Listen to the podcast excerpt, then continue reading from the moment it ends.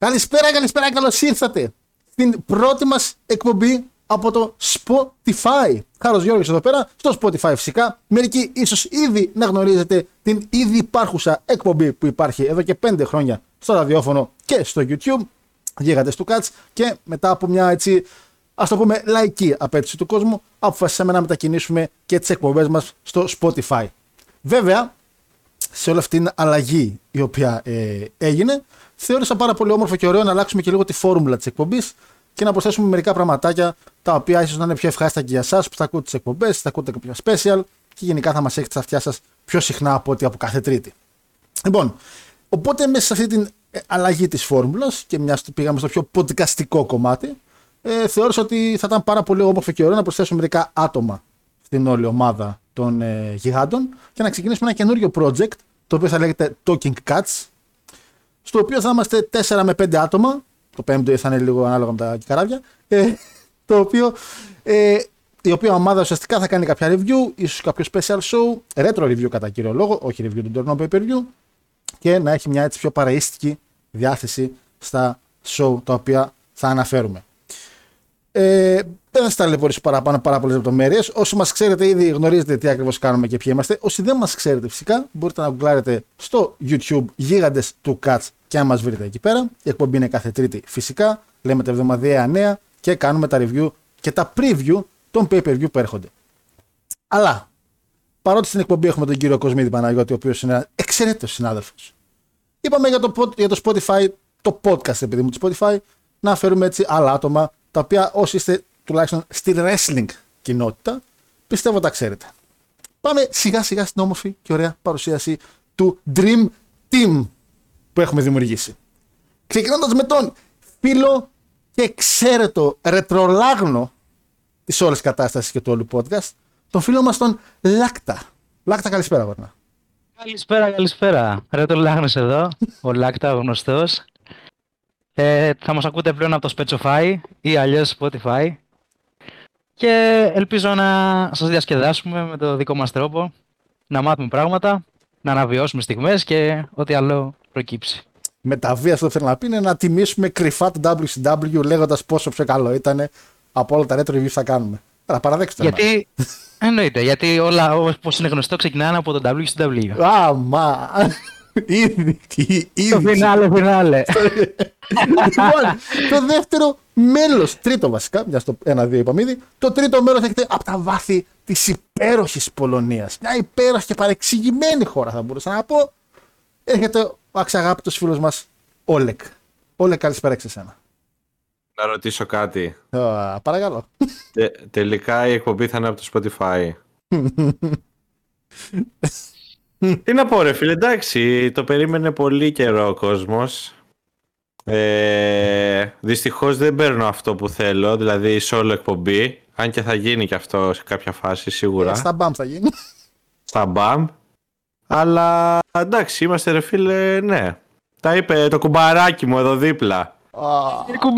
Α, μα, α, μα. Τα είπε το κουμπαράκι όλα. Έχουμε έρθει, έχουμε έρθει να, να βιώσουμε έτσι καταστάσεις από παλιές εποχές όταν ξεκινήσαμε να βλέπουμε ε, όλοι οι ρέσλοι. Έτσι.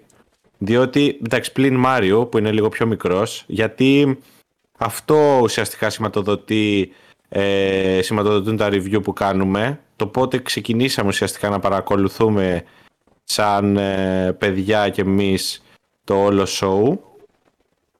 Ε, ναι. Ελπίζω να μάθουμε, ελπίζω να, να διασκεδάσουμε τον κόσμο που μας ακούει, όλα τα παιδιά από κοινότητες, από την εκπομπή που έρχονται από τους γίγαντες του Catch. Ελπίζω να θάψουμε έτσι το TNA, το All Elite. Είναι αυτά τα ωραία τα πράγματα ρε φίλε. Δηλαδή να δει και ο κόσμος τι συζητάμε στον ελεύθερο μας χρόνο σαν ε, συνομιλία και σαν ε, παρέα να καταλάβει και λίγο τι παίζει με τη φάση. Τι πραγματικά γίνεται στο, στον κόσμο του wrestling. Έτσι, ποιο είναι το αληθινό wrestling, έτσι. Γιατί αυτά που βλέπουμε στα, στα Twitter με τα post και αυτά. Είναι... Δεν σου κρύβω ότι είμαι λίγο απογοητευμένος, φίλε. Ε, απογοητευμένος, αγαπητέ από τι; Απογοητευμένος, φίλε, γιατί δεν ξέρω, έχει χαθεί τώρα Βλέπω πολύ flip-flop και πολύ κολοτούμπα και δεν ξέρω. Πολύ Έχει, μπιφτέκι. έχει χα- Ναι, και έχει χαθεί λίγο ρε φίλε η ουσία η πραγματική του entertainment. Έτσι. Ο χαμός, σπάμε τζαμαρίες και αυτά τα ντου έχουν ενισχύσει. Να πάμε λίγο πίσω, να καταλάβουμε ρε φίλε και συγκριτικά με τις καινούργιες εποχές τι γινότανε. Έτσι, έτσι. Έχεις απόλυτο δίκιο. Γιατί βλέποντας φίλε το παρελθόν μας, καταλαβαίνουμε καλύτερα το μέλλον μας. Αυτά. Ε, Η ιστορία επαναλαμβάνεται. Τώρα το είπα καλά. Το Google για να το πω σωστά και έρθεις και με, με το high spot εσύ να μου κλέψεις το Shining. Λοιπόν, το, Καλά τε. το τέταρτο μέλος αυτής της υπέροχης παρέας είναι ο Μάριος. Το πέμπτο μέλος και το τελευταίο για να συμπληρώσει αυτή την, την πεντάδα της ομάδας που είναι σαν survivor series, θα μπορούσε να πει κάποιος. Είναι φυσικά ένας εξαίρετος ήδη συνεργάτης της εκπομπής, καθότι μας βοηθάει σε όλα τα θέματα περί media, καθότι εμείς δεν σκαμπάζουμε μία λόγω ηλικίας. Βέβαια και αυτός είναι λίγο επικίνδυνος, γιατί και αυτός η επαφή του με τα media είναι τα συχνά μπαν από το Zuckerberg, αλλά δεν πειράζει. Εννοείται ο φίλος μας ο Μανδού. Μανδού, καλησπέρα, καθώ στην πεντάδα. Καλησπέρα, καλησπέρα σε όλους, καλησπέρα στα φιλαράκια μου εκεί έξω, καλησπέρα σε όσους παρακολουθούν TNA. Όλοι οι υπόλοιποι, αν δεν αρχίσετε να βλέπετε TNA, δεν είστε σε αυτούς που λέω καλησπέρα αυτή τη στιγμή. Και είμαι έτοιμος, έχω εκστασιαστεί από την ώρα που άκουσα ότι θα κάνουμε αυτή την εκπομπή. Περιμένω πώς και πώς, γιατί segments και πράγματα που γινόντουσαν την εποχή εκείνη, λοιπόν, 2004, 2005, 2003, δεν τα βλέπουμε πλέον, όπως το γάμο του Μπίλι και του Τσάκ, ας πούμε, και όλα αυτά. Οπότε μου αρέσει να κάνω review τέτοιες εποχές που μπορεί να τις βλέπεις να τις βάζεις σε ένα μικροσκόπιο και να λες αυτό ήταν entertainment. Ο, ειδικά όσο υπήρχε ο Bishop στην εταιρεία. Κάτσε, ο Χάρης Στόλερ λέει τη φίλα να βιώνουμε τέτοιε καταστάσεις. Ναι, αλλά τι, τι συμβαίνει. Πες ότι είναι λίγο πολιτική ορθότητα, πες όλα αυτά, αλλά δεν βλέπεις segments όπως αυτό ας πούμε, που είχε γίνει κάποτε με τον Bishop που είχε καλέσει δύο κυρίες μέσα στο γήπεδο. Και αυτές έτσι λίγο. ήταν λίγο πιο χαρούμενες που βρεθήκαν μεταξύ τους, ας πούμε, τόσο κοντά. και ξαφνικά έσκασε μύτη ο Ουμάγκα και της έκανε τη μία του στο στήθος σαν του Κόφι Kingston. Αυτά δεν τα βλέπεις πλέον. Η αλήθεια είναι ότι το wrestling παρότι. Εντάξει, γιατί είναι και πιο δύσκολο να το παρουσιάσεις βέβαια και την εποχή. Αλλά ναι, η αλήθεια είναι ότι ένας λόγος που αποφασίσαμε σαν παρέα, σαν ομάδα, να ξεκινήσουμε τα retro review από μια συγκεκριμένη ημερομηνία είναι και το γεγονός ότι βλέποντάς τα μετά από. Πόσα χρόνια ρε, εσείς, το 4 πριν πόσα χρόνια, ε, 18 ρε. Πριν πολλά χρόνια. Πριν πολλά χρόνια Ε, Δεν ξέρω μαθηματικά. τα, βλέ, τα βλέπεις λίγο καλύτερα. Οπότε ναι, ε, νομίζω μίλησαμε όλοι, έτσι δεν ξεχάσαμε κάποιον. Α; Όχι, όχι, δεν ξεχάσαμε κανένα. Άντε, μίλα, ρε, πούστη. Άντε, άντε, πέτσα, καλησπέρα κι εσύ, άντε. Άντε, άντε πες και Καλησπέρα εσύ. και από, καλησπέρα και από μένα. Μάριος, Ιαπωνόπληκτος. Πω. Θα μείνουμε σε αυτά για αρχή. Αυτά, ξεχνάμε το τι είναι, το ξέχασε. Απαρνήθηκε, την, απαρνήθηκε όχι, τις αρχές όχι. του. Απαρνήθηκε Όχι, τις όχι. αρχές του. Αλλά τώρα λέει, μα, Όχι μας TNA, ακούει κόσμος. Όχι TNA, όχι Οι άλλες TNA, ομάδες. όχι TNA, Impact. Α, καλά. Άλλο Impact, ρε. TNA, άλλο Νέο Impact. αφημί. Νέο Νέο αφημί. αφημί. Πω, πω, έχει γίνει και αυτό το impact. Λοιπόν, παιδες, όπως αναφέραμε και με τα παιδιά λίγο πριν, αποφάσισαμε να ξεκινήσουμε μέσα στα special της εκπομπής να κάνουμε κάποια retro review, ίσως με μία σειρά. Δηλαδή, θεωρήσαμε ότι ήταν πολύ ωραίο να παίρνουμε τα Big Four από το 2004, ξεκινάμε το SummerSlam 4, που είναι το σημερινό και η πρώτη μας εκπομπή στο Talking Cuts, και να πηγαίνουμε μεγάλα, μεγάλα, ξέρετε, τα Big Four, Series, Rumble, WrestleMania, SummerSlam, Series, Rumble, WrestleMania. Φυσικά, αν υπάρχει κάτι πάρα πολύ ενδιαφέρον στο ενδιάμεσο και μας κάτσει πολύ καλά στο μάτι, θα το, κου- θα το κουμπώσουμε και αυτό μέσα στη σειρά. Επίσης, εννοείται επειδή είναι το Spotify και θα είμαστε λίγο πιο άνετοι, αν δείτε και εσεί την πορεία ότι σας αρέσει παραπάνω κάποιο ζευγάρι ατόμων ή κάποιοι συγκεκριμένοι από αυτήν την εκπομπή, μπορεί να πάνε ο καθένας με τη δικιά του, να κάνει κάτι δικό του. Μπορεί μερικά παιδιά να θέλουν να κάνουν για ένα συγκεκριμένο θέμα το οποίο εγώ να μην έχω καμία γνώση, οπότε να ασχοληθούν μόνο αυτοί. Οπότε γενικά μπορείτε και εσείς οι ίδιοι να στείλετε κάποιες ιδέες τι ακριβώς γουστάρετε, ώστε και τα παιδιά τα οποία θα είναι στην εκπομπή να δείτε και εσείς κατά πόσο σας αρέσουν στο αυτή. Στο αυτή, γιατί παιδιά στο αυτή σα είμαστε εδώ και πάρα πολύ καιρό. Δεν θα μας βλέπετε και αυτό είναι το καλό του podcast. Και πολύ χρήσιμο για αυτή την πεντάδα να μας βλέπουν. Ε, όχι όλους, γιατί μερικοί είστε και ωραία παιδιά. Φαντάσου τώρα να βλέπουν τον Μάριο και τον Αντώνη. Φαντάσου, φίλε. Αυτό, μα, α, α, αλήθεια, αυτούς είχα στο μυαλό μου. Δεν σου κάνω πλάκα. Το ξέρω. Καταρχάς Ναι, με για το να βρει το- και freeze ban, οπότε η εκπομπή θα έχει φάει ban από την αρχή. Δεν θα υπήρχε Καλά, πουθενά. ήδη πατάμε σε πολύ λεπτή γραμμή με τον Αντώνη εδώ μέσα. ήδη. Εγώ, εγώ κοιμάμαι ήσυχο γιατί ξέρω ότι έτσι και αποκλειστώ ποτέ από τα κοινωνικά δίκτυα. Ούτε στο δικό θα πω ένα άλλο δημοφιλές προφίλ το οποίο μπορεί να είναι χρησιμοποιώ. το οποίο ξαφνικά θα αλλάξει όνομα, ας πούμε, Ραφτόνιου 2, ας πούμε, κάτι τέτοιο. Δεν έχω θέμα. Οπότε είμαστε κομπλέ. Α, ό,τι κάνει το TNA τόσα χρόνια. Μπράβο, Ραντώνη, πολύ έξυπνο. Ναι, ναι, ναι, ναι. Λοιπόν, παιδες, αποφασίσαμε να κάνουμε το SummerSlam 4, σωστά; Σωστό τώρα. Σας, ένα show το οποίο με βάση τα συμφραζόμενα από ό,τι κατάλαβα δεν το χαρήκατε και πάρα πολύ. Ρε φίλε να σου πω την αλήθεια και παίρνω έτσι το λόγο Φυσικά, γιατί είμαι η πριμαντόνα αυτής της εκπομπής. Ε, εγώ δεν ε, το είδα ευχάριστα. Εντάξει θα, θα πεις σε κάποια ματσάκια δεν υπάρχει τόσο πολύ storyline, θα φτάσουμε και εκεί αλλά δεν μπορώ να πω ότι με χάλασε. Με διασκέδασε, ήταν καλό.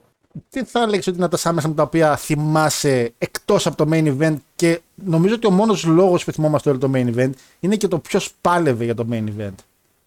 Ναι, είναι, αυτό το ισχύει. οποίο, είναι το αυτό το οποίο μας πιέζει στην κατάσταση της άρνησης ότι α, αυτό δεν κάνει να δεις ποιος ήταν. Και από τη- το α, το δεν κάνει, απευθείας πήγε σε εμάς το ότι α, πρέπει να βλέπω ποιος το ήταν και μας κολλάει ο Μπενουά. Λόγω της όλης κατάστασης. Ίσως και το ρεκόρ που έγινε να μας δίνει κάτι. Το Γιατί ήταν, ε, ναι, ρεκόρ ήταν, έτσι.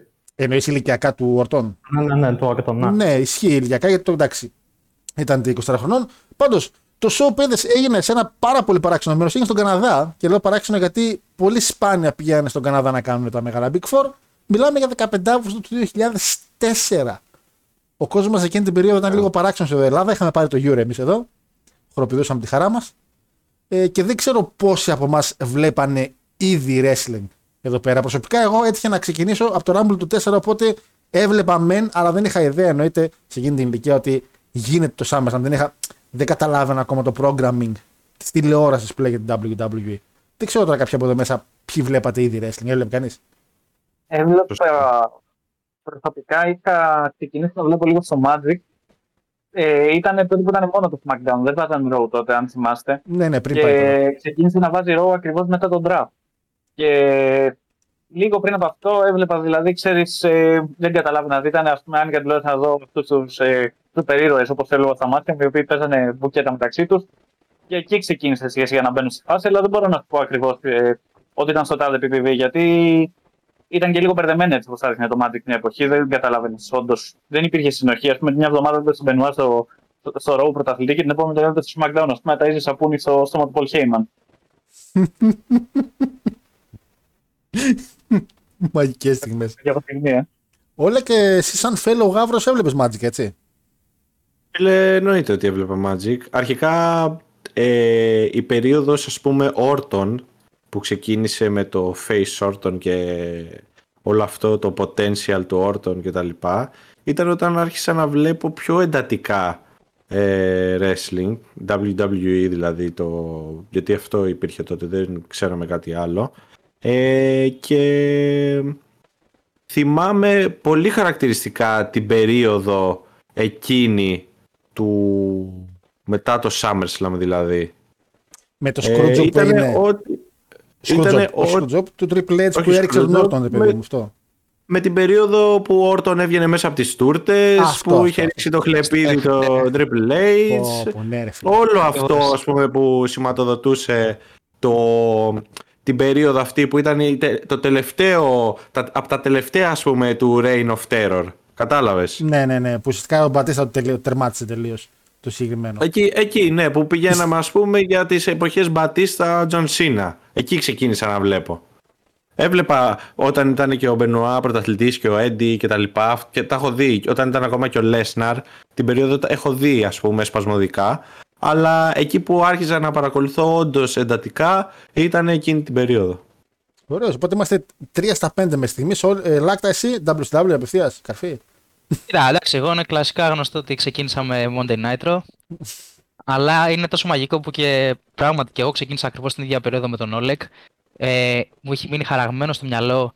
Είναι σαν να το θυμάμαι και χθες τη στιγμή που ο Όρτον βγαίνει από την τούρτα. Είναι από τις στιγμές δηλαδή που είναι από τις πρώτες ε, αναμνήσεις που έχω από το wrestling. Ε, πιθανολογώ ότι η συγκεκριμένη περίοδος που ξεκινάμε και εμείς στην ιστορία μας είναι ακριβώς η περίοδος που ξεκίνησα και εγώ να βλέπω wrestling. Ε, θυμάμαι έντονα τις κόντρες Όρτον με, με Triple H, Benoit εννοείται και όλα αυτά. Οπότε και εγώ το χρονολογώ εκείνη την περίοδο. Νομίζω μας έκανε πολύ καλά γιατί ουσιαστικά ίσως να θυμόμαστε και μερικοί πώς ήμασταν, πώς το βλέπαμε τότε και πώς το βλέπουμε τώρα. Γιατί εγώ με διαφορετικό μάτι είδα το Eugene μικρός, διαφορετικό μάτι τον είδα ξανά τώρα. Ε, Μάρια, είναι λίγο ρίσκο που σε ρωτάω και εσένα, αλλά εσύ ξεκίνησες πότε περίπου, μη πεις χθες. Αλήθεια, μη πεις Καμία- χθες. Εγώ ξεκίνησα καμιά πενταετία μετά από εσάς. Νομίζω κάπου εκεί, ας πούμε. με Nova, με Super Sport για αυτά που το είχε κάποια στιγμή.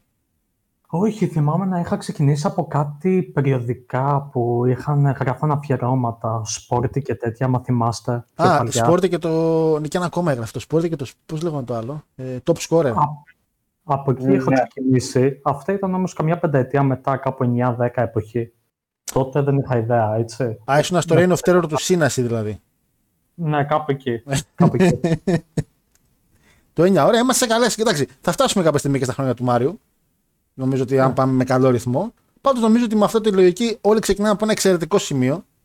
Ε, βέβαια, ξεκινάμε από ένα πολύ παράξενο σημείο. Όσοι, όσοι είχατε ακούσει το retro review του Great American Bash του 4, θα πάρετε πολύ καλή πάσα γιατί παίζει πάρα πολύ σημαντικό ρόλο το ότι ο κύριος Λερονάητη ε, ξεκίνησε να δουλεύει στο WWE Backstage μετά τη WrestleMania και πολλά πράγματα αλλάξανε όσον αφορά τους πρωταθλητές.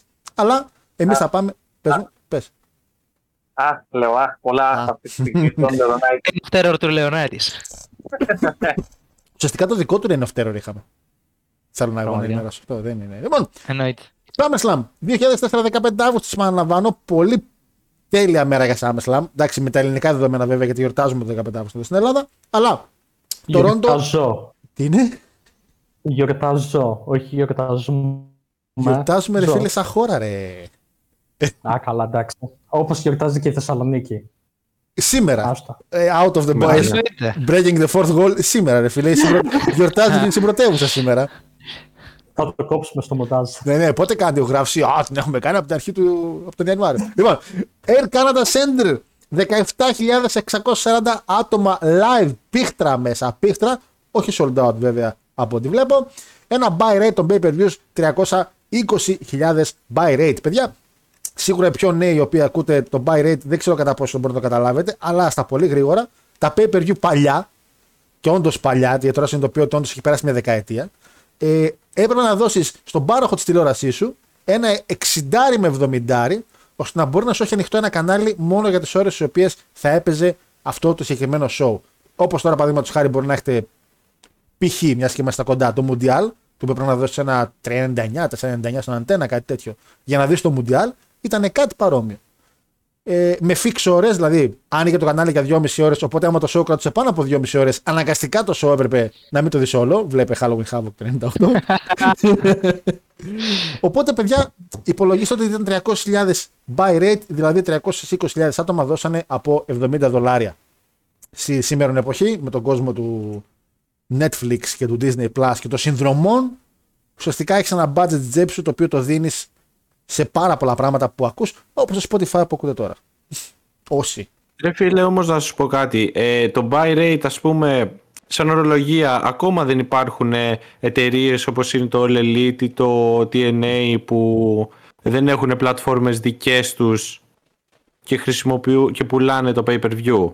Ναι, σε κάτι είναι Fight σωστό. TV και κάτι τέτοια. Ουσιαστικά Ναι, το. ακριβώς. Δηλαδή, όλα, αν, όλα, ναι, αν δεν κάνω λάθος, έχω δει buy rate, ας πούμε, για όλα ότι κάτι τέτοιο. ναι, όλα, τα, όλα τα promotion του wrestling εκτός του WWE που δεν έχουν δικιά τους πλατφόρμα χρησιμοποιούν το Fight TV, το οποίο είναι ουσιαστικά ένα ιντερνετικό κανάλι τύπου Netflix αυτά, το οποίο δίνει Σωστά. ένα ποσό για να ανοίξει.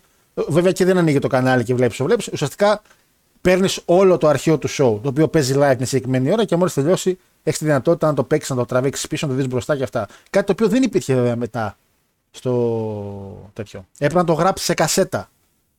Το 2004, Ναι. άμα το έχανε ήσουν εκτός δουλειάς, έπρεπε να γράφει κασέτα. Μια πολύ παράξενη διαδικασία. Ε, Και πολύ επικίνδυνη γιατί άμα χαλούσε η κασέτα ή δεν έμπαινε σωστά ή είχε κάποιο άλλο, κάτι άλλο που έχεις γράψει από εκεί, το χάνεις τελείως. Ε, ουσιαστικά ναι, υπάρχουν ακόμα και τώρα. Απλά επειδή μιλούσαμε για το WWE, πια το WWE δεν έχει buy rates. Έχει το WWE Network, το οποίο υπάρχει μια συνδρομή και μέσα συνδρομή την τιμή είναι και το pay per view. Το πλιέ, όπως λένε. PLE. το πιλιέ. Τι ηλίθια ονομασία αυτή. Λοιπόν, Τι, όχι και πολύ πετυχημένα buy rate και γενικά το WWE το 2004 ευ- εύθυνε πάρα πολύ, έπεφταν πάρα πολύ οι αριθμοί του. Και αυτό παίζει και ένα μικρό ρόλο και στο ένα παλαιστή που θα αναφέρουμε μετά, ο οποίος θεωρούσε ότι είναι ο υπέτειος για τις χαμηλές πωλήσεις και κόντυψε να πάει στα ναρκωτικά πάλι. Λοιπόν, ξεκινάμε στον Καναδά, παιδες. Το ντεμπούτο του Bizarro Land. Παίζει να έχετε ακούσει την έννοια Bizarro Land, κάποιος ο οποίος έψαξε για το show το τι ακριβώς είχε γίνει στον Καναδά και τι γενικά γινόταν στον Καναδά κάθε φορά που πηγαίνανε. Ναι, ναι, ναι. Ε, θυμάμαι το πρώτο φορά το τον Dory Graves βασικά, που είπε την ατάκα η Bizarro Land over here, γιατί ας πούμε το κοινό ούρλιαζε για τον Owens και είχε γράψει τον Reigns ας πούμε στα παλιά του τα παπούτσια. Και ενώ ήταν, ξέρεις, η κατάσταση ήταν ότι ήταν χείλο Owens και face ο Roman. Γενικά μια τέτοια κατάσταση, αψυχολόγητη. Ναι, γενικά η έννοια Bizarro Land ουσιαστικά έκανε debut το παιδιά το 2004 και είναι όντως μια κατάσταση όπως είπε ακριβώς ο φίλος μας Μανδού ότι το WWE την πάτησε μια-δυο φορές για πρώτη φορά στα χρονικά που το κοινό επεφημούσε το Hill και γιούχαρε τον Face και η πρώτη φορά που την πάτησε πάρα πολύ δυνατά και άλλαξε όλα τα δεδομένα ήταν στη WrestleMania η οποία έγινε και αυτό στον Καναδά. Στο match Hogan Rock. Hogan. Σωστά. Θυμάστε όλοι τι έγινε. Και από εκεί και πέρα να ξαναπήγαν στον Καναδά. Με το που ξεκίνησε το show συνειδητοποίησαν ότι τα πράγματα θα είναι στραβά. Και το Vince ουσιαστικά πήρε μια ορολογία, το Bizarro Land, η η οποία είναι λίγο προσβλητική. Την είπε για προσβλητικό τρόπο, ότι και καλά μην περιμένετε από εδώ πέρα να πάρετε αυτά που ισχύουν. Θα παίρνετε ότι να είναι επίτηδε, γιατί ο κόσμος και καλά είναι έξυπνος. Δεν είπε τη λέξη Smart, αλλά αυτά είναι η ιδεολογία που θέλει να περάσει στους commentator, ώστε να κοροϊδεύουν το κοινό το οποίο ήταν πάντα έτσι. Τη WrestleMania 22 επίσης τη θεώρησαν Bizarro Land με το τι γινότανε, ε, καθότι υπεφημούσαν τον Triple H και γιουχαράνε το Cena. Ε, έχουμε SmackDown και Raw, παιδες, είναι σπασμένα τα brand, εννοείται. Έχουμε ε, Jim Ross, Jerry Lawler για το Raw, Michael Cole και Taz για το SmackDown. Πολύ όμορφα και ωραίες εποχές που χωριζόντουσαν τα πράγματα μεταξύ τους. Και ξεκινάμε Και τα πρώτα- pay-per-view, έτσι. για το pay per view φυσικά, γιατί μετά ε, όποιο match Γιατί έπαιζε. είναι- Πες, ναι. Ναι, είναι, είναι pay-per-view από κοινού. Α, μπράβο. Δεν είναι τα σπασμένα που κάνανε άλλα το Raw και άλλα το SmackDown. Ναι, ουσιαστικά μετά τη WrestleMania 20 και όλα στο Raw είχε κάνει τρία, είχε κλέψει λίγο γιατί είχε κάνει Backlash, Bad Blood και Vengeance, ενώ το SmackDown είχε κάνει μόνο δύο, το Judgment Day και το Great American Bash. Ε, ουσιαστικά όποιοι παλαιστές παλεύανε, από ποιο brand ήταν, ο εκάστοτε announcer, ε, commentator, συγγνώμη, έκανε και commentating το match. Πάρα πολύ ωραία λεπτομέρεια, φίλε. Εντάξει, πληρώνεις δύο παραπάνω μισθούς, αλλά βλέπεις ότι υπάρχει κάτι. Ξεκινάει το match. Ούτως ή άλλως, το ίδιο δεν γίνεται και σήμερα, ας πούμε. Το θέμα ξέρετε ότι επειδή το έχουν χρησιμοποιήσει πάρα πολύ το brand split με πολύ κακό τρόπο, πια ο κόσμος δεν το παρατηρεί τόσο. Γιατί υπήρχαν στιγμές στο Ναι, show που ο σωστά. Μάικλ Κόλ με τον Daz ηρωνευόντουσαν το πόσο καλοί είναι οι δικοί του παλαιστέ και τώρα έχει χάλια παλαιστέ. Τώρα δεν ηρωνεύονται το άλλο show. Δεν λένε μη κατάλαβα. δίτερο. Γιατί υπάρχει legit ανταγωνισμός με άλλα promotion. Legit ανταγωνισμός. Το έκανα μέση. Ξέρεις. Ναι, ναι. Έβαλα τα ναι, χεράκια μου, έτσι. ξέρεις, ναι, σαν το Ρος, σαν το Τζόζι. Ανταγωνισμός. Ναι, ανταγωνισμός, ναι. Ναι.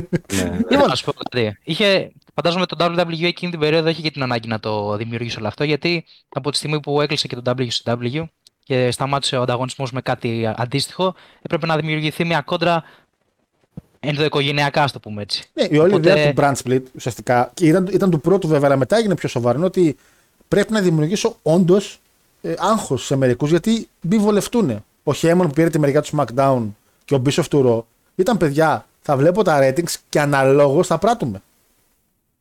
Υπήρχε όντως. Ο Χέμαν υπάρχουν στο DVD του πολλές στιγμές που υπέκλεβε. Υπέκλεβε. Όχι υπέκλεβε, άλλη λέξη. Κοιμόταν στις συνομιλίες Άλλο του. Ναι, ναι. Τα έχουμε, τα έχουμε ξαναπεί. Ναι, τα ναι, έχουμε ναι. ξαναπεί. Ε, οπότε υπήρχε όλο αυτό. Ε, το SummerSlam κινήθηκε γύρω από τους Ολυμπιακούς Αγώνες, οι οποίοι γίνανε στην Αθήνα το 2004. Οπότε πάρα πολλά promotional βιντεάκια. Είχαν πολλούς παλαιστές να κάνουν κάποια αθλήματα των Ολυμπιακών Αγώνων και σαφέστατα φυσικά να τα γυρίζουν όλα σε κάτι πολύ διαφορετικό για το comedy relief. Ε, Λάκτα, νομίζω εδώ θα με βοηθήσεις καλύτερα εσύ, αν θυμάσαι με, γιατί είσαι ο μόνος ο οποίος έχει το DVD της Silver Vision. Ακριβώς. Η ξέρω αλήθεια είναι αν ότι εγώ το θυμάσαι. είδα το show από το DVD και όχι από το network. Ναι, έχουμε και Προτίμησα ένα. να κάνω αυτό. Ε, υπάρχουν όντως πάρα πολλά comedic βιντεάκια τα οποία εμπεριέχουν τον Booker T σε ξιφομαχία να κόβει το χέρι του αντιπάλου του με το σπαθί. Ο οκ, οποίος- για την όχι σημερινή σπαθί. εποχή. είχε βγάλει. Είναι το σπαθί Ναι. του Drew. Το σπαθί του Drew έβγαλε και έκοψε το χέρι του αντιπάλου του. Έχουμε τον Μπατίστα να κάνει gymnastics, την ε, Tori Wilson να κάνει βουτιά μέσα στην πισίνα ας πούμε και έχει πολλά τέτοια τα οποία είναι χιουμοριστικά σε τρελό βαθμό. Το πιο γνωστό ίσως είναι το συγκεκριμένο με τον Eddie Guerrero, ο οποίος κολλάει τα πόδια των, σε- των υπόλοιπων αθλητών σε, στα 100 μέτρα ας πούμε και βγαίνει πρώτος απλά περπατώντας. Ε, να πούμε ότι υπάρχει ένα πάρα πολύ θέμα. Έχει ζητηθεί από πολλούς όταν βλέπουμε φωτογραφίε ότι υπήρχε ένα θεματάκι με τις σημαίες, με τα δικαιώματα των σημαίων, των σημαίων γενικά. Όχι μόνο στο wrestling, γενικά το να δείξεις μια άλλη σημαία κάπου. Και αναγκαστικά ή από. Δεν νομίζω να, τόσο, να μην έχουν τόσο ιδέα τι γίνεται εκεί έξω στον κόσμο. Νομίζω ότι απλά ήταν θέμα δικαιωμάτων. Δεν μπορούσαν να βάλουν κάποιες σημαίες κανονικά. Ε, και υπάρχει εκείνη η εξευθυνιστική εικόνα που Έντι όταν κάνει αυτό που λες εσύ, να φαίνεται πίσω η ελληνική σημαία που είναι και host. Έτσι. Που είναι ο βασικός host των Ολυμπιακών Αγώνων. Ε, η οποία είναι ανάποδα για χωρίς σταυρό. Ε, Τι μόνο Και ακριβώς host, από δίπλα ρε σημαία φίλε, της είναι, Πολωνίας. είναι founder έτσι, όχι μόνο host. ισχύει, ισχύει, φίλε. Ισχύει έτσι. Αυτό ήταν πολύ Παναγιώτης moment. ναι. Πάρα Ο πολύ Παναγιώτης τους να πρώτους, τους μπορείς. πρώτους Ολυμπιακούς τους έζησε. ο Παναγιώτης πρώτος Ολυμπιακός ήταν Παναθηναϊκός αυτός. Τέλος πάντων. Ε, λοιπόν, ε, οπότε γενικά το όλο show χτίστηκε γύρω από την Αθήνα του 2004 ε, και γενικά η Ελλάδα η οποία δεν είναι η πρώτη φορά που αναφέρθηκε στο show, αναφέρθηκε μια δεύτερη φορά. Θα το αναφέρουμε μετά. Λοιπόν, ε, Λάκτα, δεν θα σε ρωτήσω καν αν το match του Rob Van Dam με τον Dupree το είδες. Θα μου πεις ότι το είδες. Είμαι σίγουρος. Κάγεται εδώ. Ε, ρε φίλε, τώρα δεν Εννοείται. ξέρω. Εγώ δεν το είδα προσωπικά. Και κάνει τα παιδιά, φαντάζομαι, γιατί δεν το είχε καν το network. Ναι. Γενικότερα το network δεν έχει τα pre-show από τα pay-per-view και νομίζω ότι αυτό είναι και δίνει μια περι- μεγαλύτερη αξία στα DVD τα οποία κυκλοφορούν από εδώ και από εκεί πλέον, από κλειστά ε, video clubs. Ε, οκ, εντάξει, το match του Rob Van Dam με τον ε, René Dupree που ήταν στο pre-show, Sunday Night Heat συγκεκριμένα. Εσύ, ναι. Είναι ένα εξάλεπτο match, οκ, το οποίο προσπαθεί να ανεβάσει έτσι λίγο να ζεστάνει τον κόσμο του Τορόντο. Αυτό είναι Heat. Συγγνώμη. Εννοεί- Εννοείται. Να πούμε βέβαια ότι ένα επίσης πολύ ωραίο γεγονός είναι ότι πριν από κάθε εβδομαδιαίο Raw και SmackDown υπήρχε ένα, υπήρχαν τα Dark Matches. Τα οποία όμως ακόμα και σε αυτά είχαν δώσει ονόματα. Το Raw είχε το Heat και το SmackDown είχε το Velocity, έτσι. Σωστά. Αυτά. Στο ναι. οποίο Velocity έχει γίνει match Brian Danielson εναντίον John Cena το 2003. Δηλαδή έχουμε δει και ματσάρες εκεί. Καλύτερα μάτσα από ό,τι έχουμε δει στο Elite το ένα μάτι. Τέλος πάντων. Το Ε, Dark. έχουμε, δει, έχουμε δει νομίζω και στο, στα Dark Matches ε, Dean Ambrose να εμφανίζεται. Με ε, Ροσμαλί. John Moxley ας πούμε. Ναι, έχουμε δει κάτι περίεργα. Βασικά πολύ Και παλαιστέ. εντάξει, όπου- Samoa Joe έχουμε δει και Jay Lethal. Ναι, αναδρομικά δηλαδή άμα το πάρεις και πίσω-πίσω. Ε, είναι πολλοί οι παλαιστές που έχουν κάνει Dark Matches στο WWE και π.χ. από τα πιο πρόσφατα είναι που είχαμε μάθει ότι ο Σάμι Γκεβάρα είχε εμφανιστεί σε μια φάση και είχε κάνει match στο WWE Guevara- σε Dark Match. Young Bucks. Επίσης έχουν κάνει. Το 2009 ήταν πολύ συχνά στο WWE ως κομπάρση. Που κάνανε ας πούμε, τη fake DX τότε, σε εκείνη- όχι 2009, ίσως λίγο πιο πίσω, που ήταν η κόντρα DX εναντίον ε, ε, Rated RKO. Που και καλά Ναι. κάνανε ας πούμε, τους, ε, την DX οι Bucks και τους πλακώσαν στο ξύλο. Ναι, και πιο πριν έχουν παλέψει και σαν Generation Me σε Dark Match. Οπότε γενικά τα pre-show τότε είχαν ένα θέμα. Εντάξει, ε, ήταν ο μόνος τρόπος να δει και ο Vince πώς δουλεύει στην κάμερα και σε live κοινό. Λοιπόν, το show ξεκινάει με ένα match στο SmackDown Dudleys και οι τρεις. Ο Spike Dudley παίρνει λίγο τα ενία της οικογένειας. Θεωρείται ότι είναι ο αδερφός, ο οποίος όμως αυτός ελέγχει και σαν manager αλλά και σαν παλαιστής γιατί είναι και 20 Champion. Τα δύο αδέρφια τους Dudleys εναντίον Rey Mysterio, Billy Kidman και Paul London. Ουσιαστικά τέσσερις cruiserweight. Βασικά, ο Ray με τον ε, Spike έχουν την cruiserweight division σαν αντίπαλοι και ο Kidman με τον London τότε ήταν ακόμα μια tag team. Έτσι. Το ματσάκι δεν είναι πάρα πολύ έτσι, εξαιρετικό. Είναι το opening show. Καταλαβαίνω ότι ο Ray Mysterio εκείνη την περίοδο ήταν το άτομο το οποίο ο κόσμος θέλει να δει στο show γιατί ουσιαστικά παιδιά είδα τον Ray Mysterio ξανά έτσι μικρό να το πω έτσι. Και έβλεψε ότι είχε άλλη ταχύτητα. Δηλαδή κούμπονε πρώτη, Δευτέρα, Τρίτη, Τετάρτη ήταν ήδη πάνω στο βουνό. Ναι, δεν έχει πέσει τόσο αθλητικά βέβαια για την ηλικία του. Όχι, αλλά ο τρόπος Εντάξει, που κάνει βέβαια είναι κάποιες και κινήσει. ένας cruiserweight. Δεν είναι να πεις ότι είναι ο Taker που είναι δύο μέτρα και από μια φάση και μετά δεν μπορούσε να περπατήσει. Ναι. Αλλά είναι σε αξιοπρεπέστατη κατάσταση ακόμα, θεωρώ. Ναι, για τις εγχειρήσεις που έχει κάνει και στα γόνατά του σίγουρα. Απλά έβλεπες επειδή με ένα άλλο fluidness στι κινήσει του εκείνη την περίοδο. Το βλέπεις επειδή πώς πήγαινε το θέμα. Εντάξει, Ναι, εννοείται. ο Kidman είναι ένα- μια παράξενη κατάσταση ατόμου. Ήταν μια άτομο να πάρει κάποια στιγμή push παρότι το μέγεθός του δεν το πήρε εν τέλει ποτέ. Τέλος πάντων, ένα μάτσο το οποίο Είχε κάποια ωραία false finishes. Είχε ένα πάρα πολύ ωραίο moment με το shooting star press του Kidman, το οποίο είναι πολύ βασικό τρόπος που το κάνει, γιατί ήταν ο κύριος λόγος που ο Kidman στην πορεία έκανε και storyline με τον partner του. Ουσιαστικά το storyline είναι ότι ο Kidman έκανε πολύ επικίνδυνο shooting star press. Και όσοι το έχετε δει παλιά, είναι όντως ένα πάρα πολύ επικίνδυνο shooting star γιατί δεν δίνει ύψος. Ουσιαστικά δίνει, Ναι. φεύγει μπροστά. ε, και έχει χρησιμοποιηθεί στο, στην πορεία ε, μερικών, ημερο, μερικών μηνών με τον Paul London ότι είναι πάρα πολύ επικίνδυνο το finisher του και έτσι ότι δεν θέλει ο London να το κάνει στους αντιπάλους. Είχε τραυματίσει και ο Τζάβο Γκαρέρο έτσι και πήγε δουλειά εκεί. Την νίκη την παίρνουν φυσικά. Θα πνιγώ. Ε, την νίκη την παίρνουν φυσικά οι Dudleys με τον ε, Spike να κάνει και το pin. Παιδιά, στο ματσάκι μου φάνηκε πάρα πολύ αδιάφορο. Δεν είχε κάποιο, θεωρώ, ενδιαφέρον και backstage και σαν storyline. Ουσιαστικά ήταν να πετάξουμε κάποιους ψηλογνωστού παλαιστές για το opening του show. Δεν ξέρω αν είδατε κάτι διαφορετικό. Νομίζω πως το καλό που είχε αυτό το match ήταν πως σχεδόν όλοι δουλέψανε για τον Spike. Σωστά.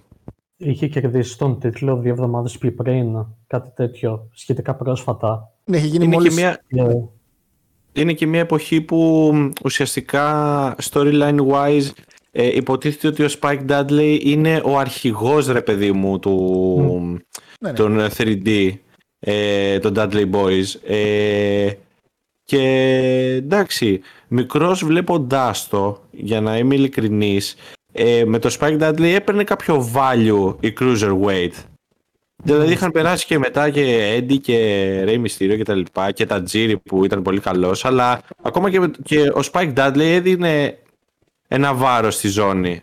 Δεν ήταν τόσο αδιάφορη όσο έγινε τα επόμενα χρόνια.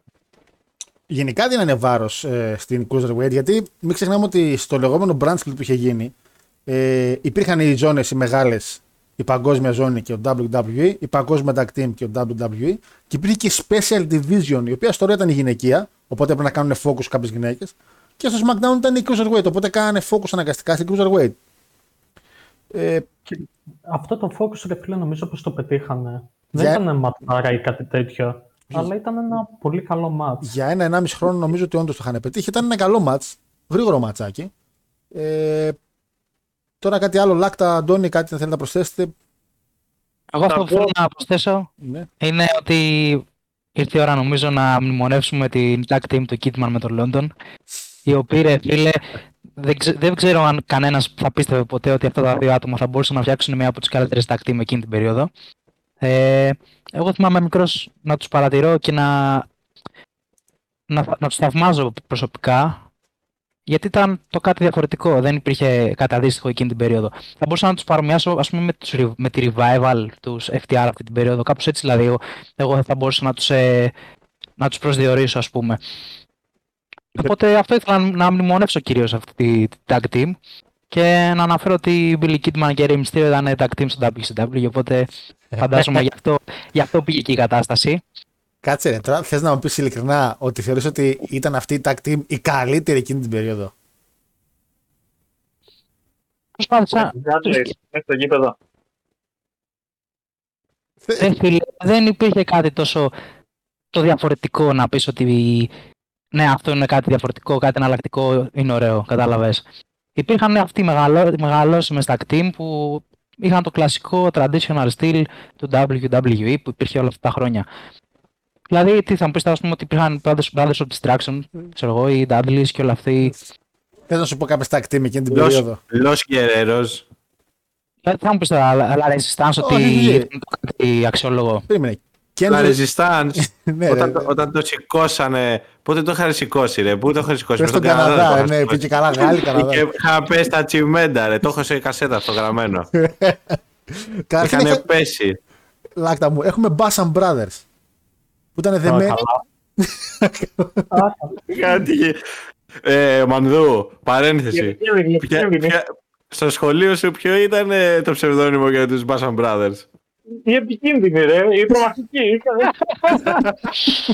Λέγαμε τότε στο σχολείο, ρε, εσύ αυτός ανέβηκε στο δεύτερο σκηνή να πανηγυρίσει. Φαίνεται ότι μιλάμε ήταν αγριεμένος τελείως. Μιλάμε αγαπημένες εποχές, ρε, σκηνή, έτσι. Πιστεύουν. Bassam Brothers, οι οποίοι να πω ότι το, τε- το 5 για να γνωστό, το 4 ήταν δεμένοι με μια λυσίδα από μια μαύρη γυναίκα, την. ε, Πώς τη λέγανε. Και ήταν σκλάβοι τους. Τέλος πάντων, Μερακλείδες, και εγώ θα πω αυτό. Σε αυτή την περίπτωση είχαν ένα. Είχαμε. Ήταν γενικά οι Bad Brothers ήταν λίγο. Εντάξει. Καλά που πήγαμε με τον JBL, εγώ αυτό έχω να πω. Είχαμε Τσάρλι Χάς με Ρίκο. Πλάκτα. Καλά. Νομίζω ότι δίνεις ακριβώς αυτή την απάντηση που ήθελα σε αυτό που ανέφερα πριν. Σκότη του Χώτη με Ρικίση, ασέβαστε. Ε, Συνεχίζεις. εδώ, εδώ δεν σέβεσαι. εδώ δεν σέβεσαι. Σκότη του Χώτη με Ερικίση. Και ήταν και ο γιος του τέτοιου, δεν ήτανε; Ε, Μην το θυμάσαι Ήταν αυτό. JR. μαζί. Ναι, ο- του Λόλερ, άρα έφυγε το 4. Του εντάξει. Λόλερ, sorry, του Λόλερ. Ε, Ήταν όμως ε, στο stable. ε, ε, Σουζούκι με Ντουμπρί. Πού να πας τώρα εσύ με σου, εντάξει. Και Ένζο Σουζούκι με Ρενέ Ντουμπρί. Τώρα ποιοι λέω τώρα Λόντον με Κίτμαν τώρα; Νομίζω έδωσε την απάντηση μόνος. Dudley Boys, εντάξει, νομίζω Dudley Boys ήταν πολύ οκ. Ε, Οκ, εντάξει. Όχι, μετά Όχι, γιατί. εν μέρει έχει δίκιο ο Λάκτας. Κοίτα, δηλαδή... βλέπω ότι τώρα μου έχει μόνο τη SmackDown στα team. Το Raw δεν είχε tag team. Τι σκατά. Δεν είχαν tag team division στο Raw. Είχε, Τα είχε παράτσα. τον, ε, τον Εγώ RVD με ξέρω. τον Gain. Ή, ε, όχι, όχι, ο RVD με τον Gain ήταν πιο πίσω. Γιατί τότε είχε γίνει Δεν και ο είναι πιο draft πίσω. του Γιάννη. Α, περίμενε, περίμενε, έκανα εγώ βλακία. Είχα πάει μόνο στο SmackDown. Έχει... Είχε το, το Flair με τον... ε, Μπατίστα. ε, Φλερ Μπατίστα, ας ορίστε. πούμε. Φλερ Μπατίστα, πολύ σωστός. Ρέι Μυστήριο με την Καρέρο, ναι, οκ. Legion of Doom, αυτό είναι το 5 όμως, εντάξει. Είναι με το Hindride αυτό. Με το... Η σωστή ναι, Legion of Doom. Τέλος πάντων. Ε, Hurricane και Ρόζι. Hurricane και Ρόζι. μη- ε, όχι, είναι πολύ μετά, ρε. Ο Hurricane και Ρόζι εκεί κοντά νομίζω ότι. Όχι, πολύ μετά πίσω, ήταν πολύ πίσω. Συγγνώμη, ήταν το 3 και το 3 ήταν. Και η 3 minute warning που ήταν εξαιρετική. Αυτή ήταν αυτό εκεί. Αυτή ήταν τα αγαπημένα μου παιδιά μου, μιλάμε εκείνη την εποχή. Λοιπόν, για, πάντως, Παιδιά του πίσω. οι αγαπημένοι στα team λάκτα μου, ο μόνος λόγος που συνδεθήκαν ήταν επειδή ο ένας κάνει ε, 450 plus και ο άλλος κάνει shooting star και είπαν Α, δες, κάνουμε κολοτούμπες ανάποδα ένα στον άλλον. Acknowledge them. Και να πούμε, και να πούμε επίσης ότι αυτή η ομαδάρα λοιπόν, Paul London, Billy Kidman, έχουν επίσης και το τεράστιο Mandela Effect του wrestling που όπως είδα, ας πούμε, εγώ το SummerSlam λέω, κάτσε ρε, με τον Brian Kendrick δεν ήταν τότε ο Paul London. The Και δεν Brian είχα Kendrick. συνειδητοποιήσει ότι το πρώτο tenure ήταν με τον Kidman και μετά έγινε ομάδα με τον Kendrick ο London.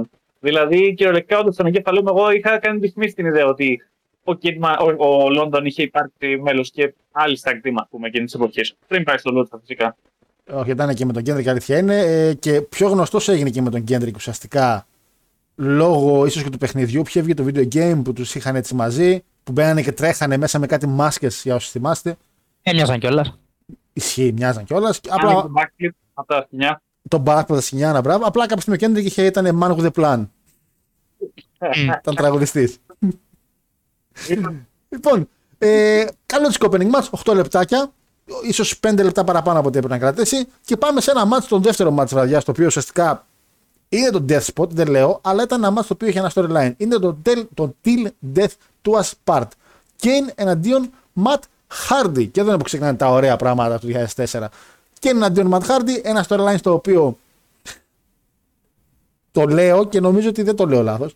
Ήταν έγκυος η Λίτα και το παιδί ήταν του Kane. Ε, Είναι η περίοδος αυτή του Matt Hardy που κάνει cosplay Παρασκευάτζα. Ναι. Δεν κοιτάει ούτε σε ντουλάπες, ούτε σε παντόφλες, ούτε πουθενά. Και εντάξει. σε μια πολύ αξιαγάπη στιγμή του Kane και της Λίτα. Από ό,τι καταλάβαμε η Λίτα ε, forced έμεινε έγκυος στον κύριο Kane.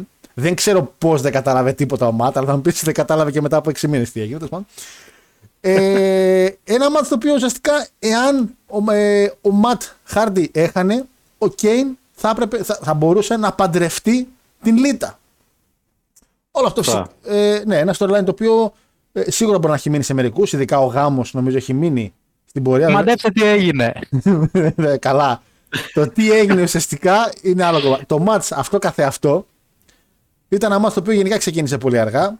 Ε, είχε ένα πολύ ωραίο finish με ένα chokeslam από τη γωνία. Αλλά το πιο σημαντικό κομμάτι. Εδώ τώρα μιλάμε μια κατάσταση η οποία θα αναφερθεί και πιο μετά γιατί εμπλέκονται πάρα πολλά άτομα. Γιατί είναι ένα storyline το οποίο ξεκίνησε σε μια συγκεκριμένη ιδεολογία και να τελειώσει το series. Απλά ο κύριος Ματ Χάρντι στην πορεία για το χτίσιμο του match συνειδητοποίησε ότι είχε ένα πάρα πολύ σοβαρό τραυματισμό στο γόνατό του. Ουσιαστικά, παιδιά, δεν είχε γόνατο. Για ένα διάστημα χωρίς να πάρει χαμπάρι. Αυτός ο τραυματισμός έφερε μια ιδέα στην πορεία, τη θέση του στο όλο storyline, να την πάρει κάποιος άλλος, που θα αναφέρουμε πιο μετά. Και αυτός ο άλλος εν τέλει δεν πήρε μόνο τη θέση του στο storyline, πήρε και τη θέση του γενικά στη ζωή. Ο Μάτ μπορεί να μην είχε γόνατο, αλλά είχε κέρατο. Καλά. και γενικά είναι storyline το οποίο, αν το σκεφτείς, ο άνθρωπος έχει storyline που τον κεράτωσε με τον Gain, αλλά ήρθε ένας άλλος να πάρει τη θέση του που εν τέλει τον κεράτωσε σε real life με αυτόν. 0 στα 2. Καλό κορίτσι, Λίτα. Καλό κορίτσι. Ναι, ρε, ναι, ρε. Καλό κορίτσι. Ε, μην, Να ξεχνάμε, αποδώσουμε- μην ξεχνάμε κάποια στιγμή στην Πολλά πορεία ότι αυτά. γέννησε η Λίτα και το παιδί το κλώτησε στο στίσκι. Όχι το κλώτσισε, το έστειλε. Ε, αχ, πώς λέγονται στο, Ολέ. στο NFL είναι τα γκολ; Ε, Ε, Παν, πο- πώς λέει, παν, ε, τέτοιος παν. ρε εσύ. Ο, πώς το να, commentator, ο δικός μας. δικός μας. Ποιος ρε.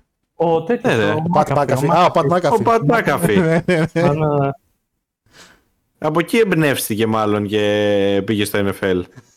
Η αλήθεια είναι, παιδιά το κλώτησε πολύ καλά και ένα ο φίλος ο Σνίτσκι, ο οποίος ο καημένο ήταν και ένα παλικάρι το οποίο είχε έρθει κυριολεκτικά για μεροκάματο. Για μεροκάματο. Το μωρό.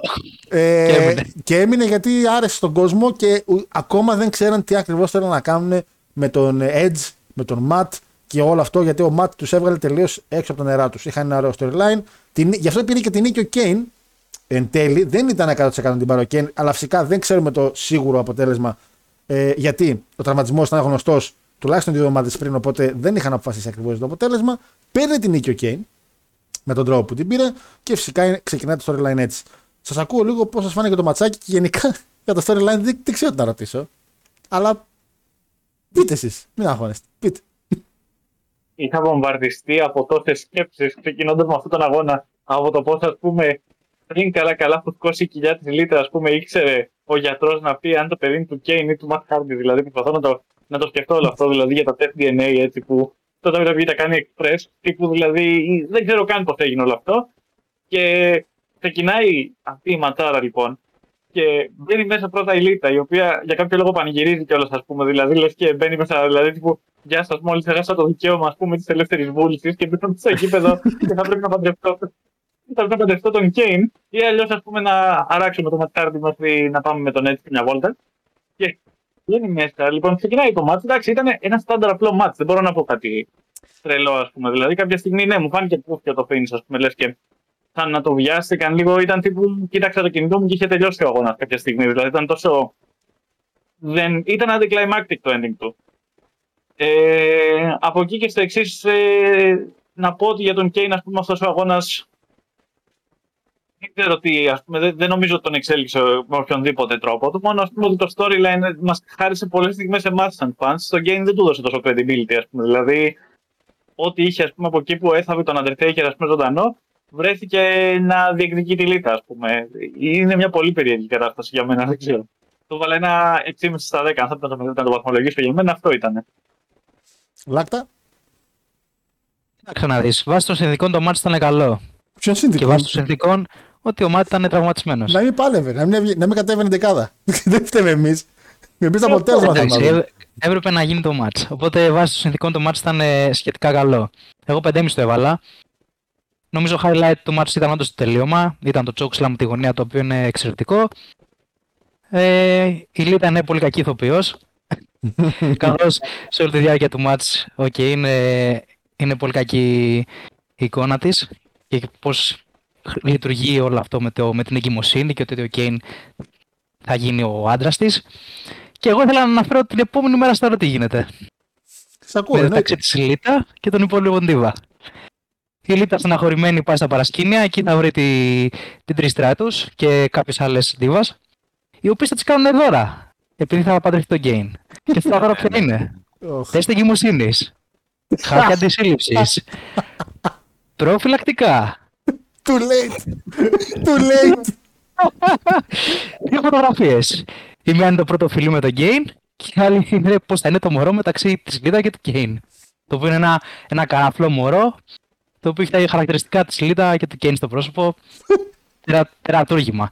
Και το καλύτερο είναι αυτό που θα το δώσει, τι λένε, μια, μια μαύρη παλαιστής εκεί την περίοδο που η φωνή της, η Τζαζ. Η Τζαζ θα δώσει το καλύτερο δώρο στη, στη Λίτα για τις κρύες νύχτες του χειμώνα, όπως λέει. Όπως θα λείπει ο Κέιν για τα show του WWE, της δίνει σε ένα πολύ όμορφο κουτί ένα δονητή. Και αυτό live, Αυτά είναι, ρε φίλε. τηλεόραση του Raw, prime time, για να το βλέπουν τα παιδάκια. Ευχαριστούμε πολύ, Vince. Entertainment, entertainment. Να- Και Holy Moly, αν θυμάμαι καλά Σωστά. Εννοείται. μέσα. Σωστά. Πριν Ναι, πάω ναι. στον Όλεκ να κάνω μια ερώτηση, ποιος δίνει δονητή σε μια έγκυο γυναίκα;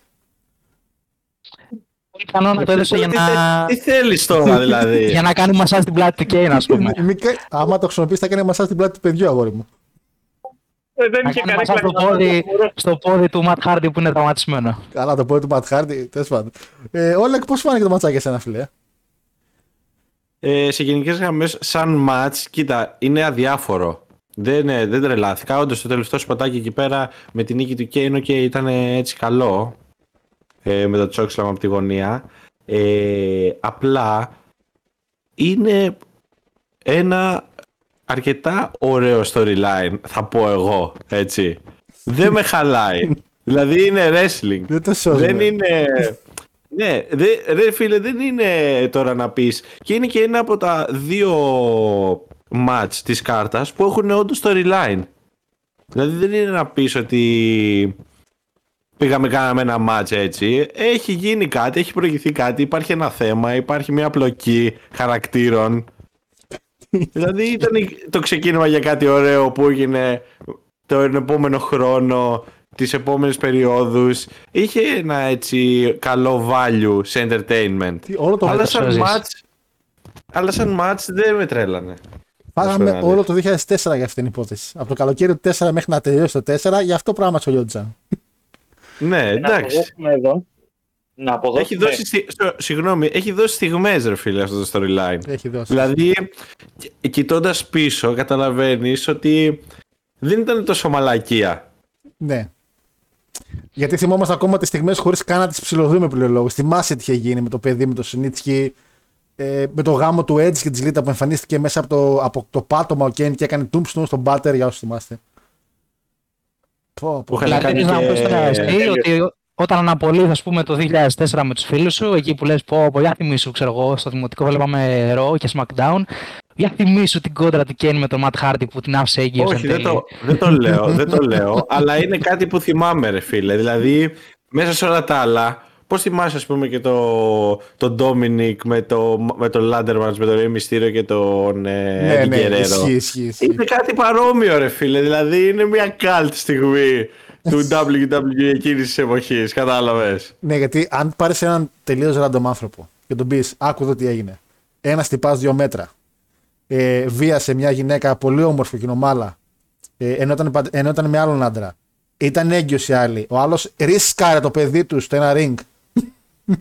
Έχασε. Τραυματίστηκε. Και έφερε το φίλο του να τον βοηθήσει και ο φίλος στην τέλει πήγε με τη γυναίκα του. Και αυτή παντρεύτηκε με το φίλο του. Και ο άλλος χάλασε το γάμο δέρνοντα τον μπάτερ. Γενικά.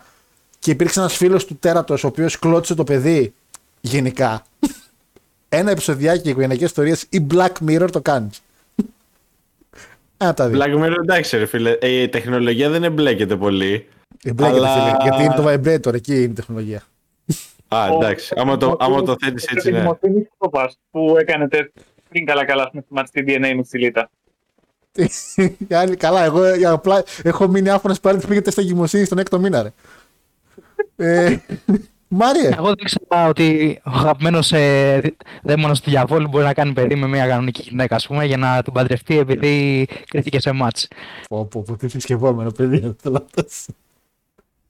Μάριε, Ρε φίλε, ήταν το χειρότερο μάτι της παιδιάς για μένα. δέχομαι, όμως, δέχομαι όμως ό,τι είπατε για το storyline. λόγω Κοζάνης ή γενικά; Γενικά και λόγω Κοζάνης, κρατάμε και τα δύο.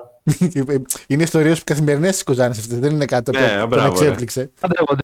Έτσι Story, κρίνουν. storyline το 2014, καθημερινότητα στην Κοζάνη το 2022.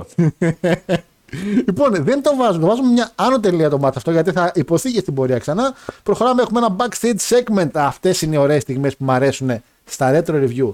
Τότε Κρίσαμ λοιπόν, παιδί, παιδούδι τότε, που και τώρα έτσι είναι ο άνθρωπος, κάνει μια συνέντευξη στον Randy Orton, έναν πολύ νέο Randy Orton, και φυσικά στη συνέντευξη χώνεται ένα άλλο παλικαράκι, ονόματι John Cena, και βλέπεις δύο νεανίες να τα βάζει ο ένας με τον άλλον και να λέει ο Όρτον ότι εγώ είμαι το, της γενιάς μου το διαμάντι και να λέει ο Σίνα με κάποιο το δικό του τρόπο, τον rap τρόπο, ότι αυτός είναι το διαμάντι της γενιάς του. Και όταν το βλέπεις αυτό το 2022, συνειδητοποιείς ότι αυτό πρόμο εκείνη τη στιγμή βλέπεις όντως δύο τεράστια διαμάντια της γενιάς τους. Γιατί αυτοί οι άνθρωποι εν τέλει γίνανε το Α και το Ω της εταιρείας. Και να πω ότι για εκείνη την περίοδο και το πρόμο, ο λόγος που αυτοί οι δύο ήταν στο πρόμο είναι επειδή όντως ο Όρτον και ο Σίνα ήταν αυτοί οι οποίοι θα παίρνουν τα ενία μέχρι και τη WrestleMania. Άσχετα που στην πορεία θα αναφέρουμε και όλα τα πράγματα αλλάξαν. Best of five. Την ακρίβεια, Πες μου, ναι. για την ακρίβεια αυτό το, το promo είναι η πρώτη φορά που υπάρχουν μαζί στη, στην κάμερα ο Randy Orton με τον John Cena. Δηλαδή Ισχύει. είναι το πρώτο promo το οποίο είναι με μαζί. Το πρώτο, Οπότε είναι seg- ιστορική το πρώτο στιγμή. segment είναι ισχύει ουσιαστικά που είναι στο ίδιο μέρος γιατί ο Όρτον παρότι ξεκίνησε λίγο SmackDown με Hardcore Holly τότε πήγε πολύ γρήγορα στο ρο. Είχε τραυματιστεί πάλι, αν θυμάστε. Έκανε για τα αλήθεια βιντεάκια με το χέρι του. Γεια σας, σήμερα Ναι, ναι, Όρτον. Αν σπασμένο θέλετε να χέρι. στείλετε. Ναι. 5 ευρώ donate και αυτά. Λοιπόν, ε, Best of 5 series. Ο Booker T κάνει ακόμα ένα Best of 5 όσο έχει τη US. Έχει, έχει προηγηθεί ένα με τον Μπενουά. Έχει, έχει προηγηθεί. Έχει κάνει στην πορεία ένα με τον Μπενουά. Γενικά υπήρχε Την μια. επόμενη χρονιά δεν έκανε Την ένα με το. Όχι. Ναι, ναι, όχι καλά δίκιο. Λέει καλά δες. Την επόμενη χρονιά το έκανε. Ναι. Εγώ μπερδεύτηκα. Ε, γενικά ήταν ένα είδος μάτς το οποίο αφορά μόνο τον Booker T. Το οποίο κάνει και στο WCW μαζί με τον Benoit. Αλήθεια. Σωστά. Best of 7, ε, Best of 5 μαζί με τον Benoit στο WCW. Είπε 7 τώρα και το μυαλό μου πήγε στον Goldust. Λοιπόν, Μμμ. Τι είναι αντίον Booker T. Ο Σίνα λοιπόν με τον Booker T έχουμε ε, και από το retro review θυμόμαστε ότι γενικά ο Σίνα με τη US πήγαινε πάρα πολύ καλά. Ήταν να τον προωθήσουν και φαινόταν η φάση. Είχε ξεκαθαρίσει την όλη κατάσταση με τον Ρομπαντάν, τον είχε νικήσει αρκετές φορές. Είχε νικήσει άπειρες φορές τον Ρένε πριν. Το, άτο- το τρίτο άτομο, από την τετρά- το τέταρτο άτομο μάλλον από την τετράδα ήταν ο Booker T και με τον Booker T ουσιαστικά πήρε τα match τα best of 5 series. Τα οποία best of 5 series φυσικά ξεκίνησε στο SummerSlam και μπορώ να πω εδώ πέρα ότι παρότι βλέπουμε έναν Σίνα και είδαμε ένα ξεκάθαρα παιδιά ένα Σίνα match. Γιατί πήρε μια ροή, πήρε το πάνω χέρι ο Σίνα, πήρε το πάνω χέρι μετά ο Χιλ και μετά με ένα Eview, τότε Eview γιατί το είχε ονομάσει λόγω του F5 που κορέδευε από τον Lesnar, ε, πήρε την νίκη. Ήταν ουσιαστικά ένα προμήνυμα το ότι θα τραβήξουμε για μια 7 ετία, 8 ετία στην πορεία. Ένα Eview στο τέλος, ένα 2-3. Ο Σίνα κάνει με ωραίο γκολάκι έξω στην περιοχή, το 1-0 και ε, μας βγάζει ε, το τι θα βλέπαμε. Ε, το ματσάκι μου φάνηκε παιδιά προσωπικά πλήρως αδιάφορο. Ε, πολύ μικρό, αλλά ταυτόχρονα δεν ήθελα και παραπάνω. Ε, και το να ξεκινάς ένα best of 5 σε ένα μεγάλο pay per view, θεωρώ μεγάλη μαλακία. Δηλαδή, τελείωσ' το εκεί. Κάνε το 2-2 και κάνε μου την πεντάδα εκεί. Μην μου το ξεκινάς στο SummerSlam. Θεωρώ πολύ ηλίθιο. Ε, Σας ακούω, τους πάρω από την αρχή. Λα, ε, λάκτα λέω. Ε, άντε, λάκτα, αφού είπα λάκτα, από λάκτα. Λάκτα. Συμφωνώ απόλυτα στο που είπες στο τέλος, ότι τα pay per view δεν είναι για να ξεκινάς μια, μια κόντρα και μια σειρά, ας πούμε, μάτς όπως τώρα με το Best of 5. Οπότε ήταν λίγο λάθος στιγμή να το ξεκινήσουν. Ε, το match είναι πάρα πολύ γρήγορο. Δεν δίνει τα περιθώρια να, να δούμε κάτι και από τις δύο πλευρές. Για μένα ως είναι, είναι στα ξεκινήματά του και είναι, είναι αρκετά green και θεωρώ σωστή την επιλογή του Booker T γιατί είναι ένα από τα άτομα τα οποία θα μπορούσε να αναδείξει τον John Cena. Είχε τα χαρακτηριστικά, είχε τη, το ταλέντο ας πούμε, να μπορέσει να αναδείξει το, τον ballistic που θα ήταν απέναντι του Booker T. Τουλάχιστον εγώ αυτό πιστεύω. Ε, ένα εξαράκι το έβαλα εγώ. Εντάξει. Γενικά το show ξεκινάει με πάρα πολύ μικρά μάτια σε διάρκεια. Ναι, ισχύει. Έχουμε, είμαστε στο, έχουν φύγει μερικά μάτσα, αλλά ήταν πάρα πολύ. 6 λεπτά, 7 λεπτά. Εκεί πέρα. Ισχύει ότι είναι έτσι πάρα πολύ το show στα μπαμ που λέμε. Ε, φίλε Μανδού, Ε, θα σου πω το εξής, ότι προσωπικά είναι το least memorable match για μένα. Δηλαδή δεν νιώθω ότι έχω κρατήσει κάτι ιδιαίτερο. Δηλαδή ήταν αυτό, το, ήταν ας πούμε, το, αν ήταν ταινία θα ήταν το Super Cena The Origins, ας πούμε, αυτό το match.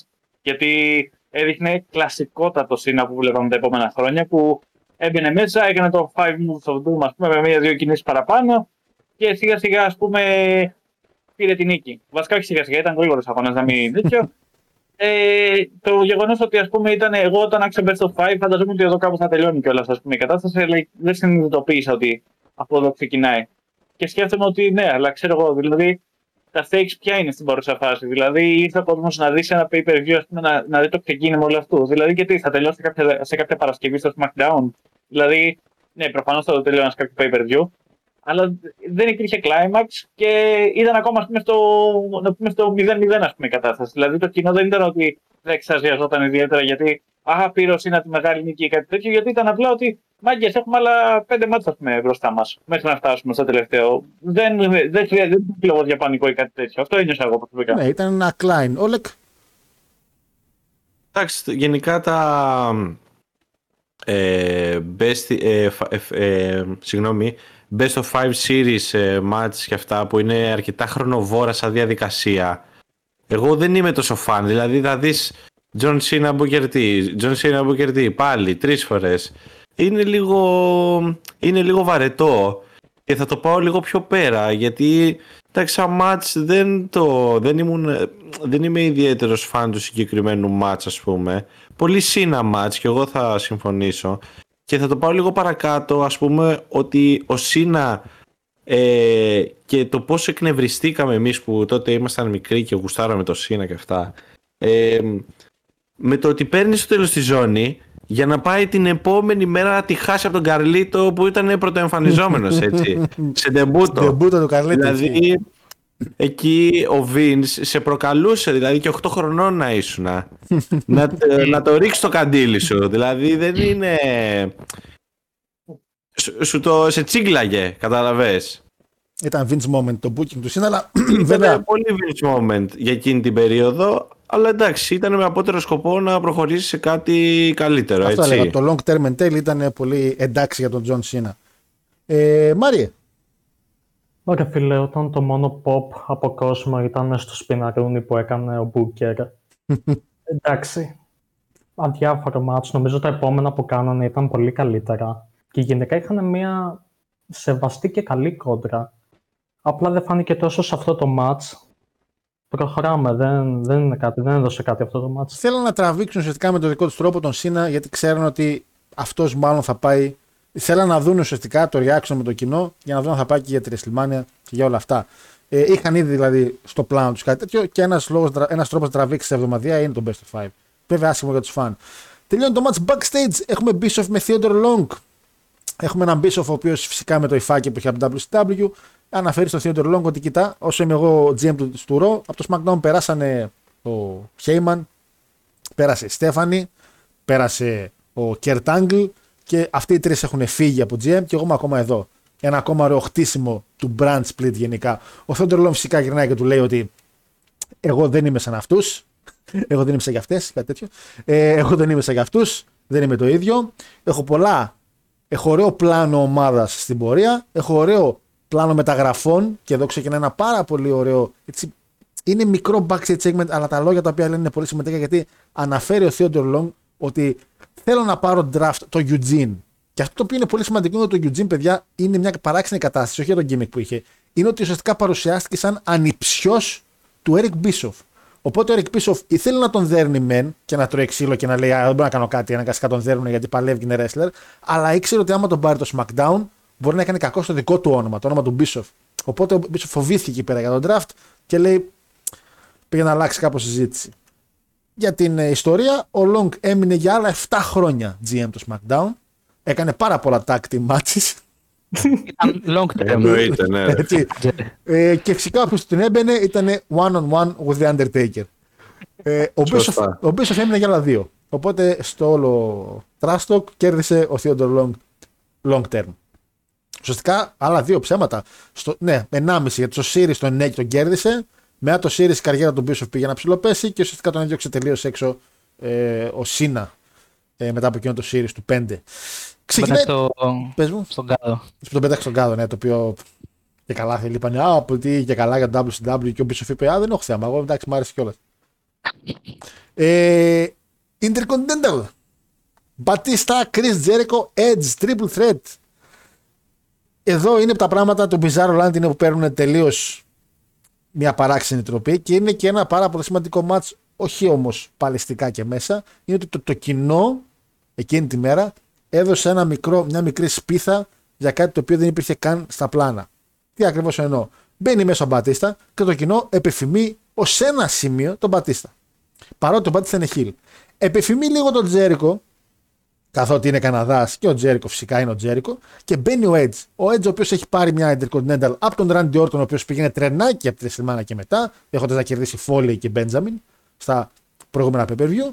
Είχε πάρει τη ζώνη, έχει, ήταν στο SmackDown για πάρα πολύ καιρό. Έχει κάνει εξαιρετικά match με την Guerrero. Είναι πάρα πολύ αγαπητό στο κοινό. Και στον draft του 4 τον τραβάνε στο ρο. Είναι ακόμα τραυματίας, αλλά λέει ότι κάνετε μεγάλη επιστροφή. Και το κοινό είχε τρελαθεί. Θα δούμε Edge στο ρο, θα δούμε κάτι διαφορετικό. Από τη μέρα που κάνει την επιστροφή του Edge, δεν μπορεί να φτάσει το 100%. Τα ματς του είναι το ένα χειρότερο από το άλλο και ο κόσμος το βλέπει αυτό. Παρότι δεν υπήρχε το Ιντερνετ, συνειδητοποιούν ότι ο Edge δεν είναι το ίδιο καλός. Και μπαίνει ο Edge μέσα στον Καναδά σαν champion και τρώει τη γιούχα της ζωής του. και δεν μπορεί να καταλάβει το λόγο. Το ματς είναι ένα πάρα πολύ καλό ματσάκι, πάρα πολύ τίμιο και πολύ ωραία χημεία μεταξύ δύο παλαιστών όπως ο Τζέργο και ο Edge εναντίον ενός powerhouse με τον Μπατίστα. Αλλά το κοινό εκεί αλλάζει όλη την ιστορία του Edge σαν παλαιστή. Ο Edge δεν μπορεί να παλέψει καλά στο match και με βάση τον Bruce Pritchard, γιατί από εκεί σωστικά είναι αυτή η πληροφορία by the way, ο Edge όταν τελείωσε το match πήγε backstage και ήταν πάρα πολύ στεναχωρεμένο και πάρα πολύ, ένιωθε πάρα πολύ άσχημα.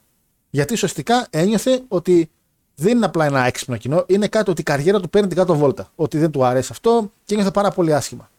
Οπότε ο Vince βλέποντά τον έτσι, την επόμενη κιόλας μέρα γυρνάει και του λέει: Αφού σε βλέπουν έτσι, γιατί να μην σε κάνουμε heal.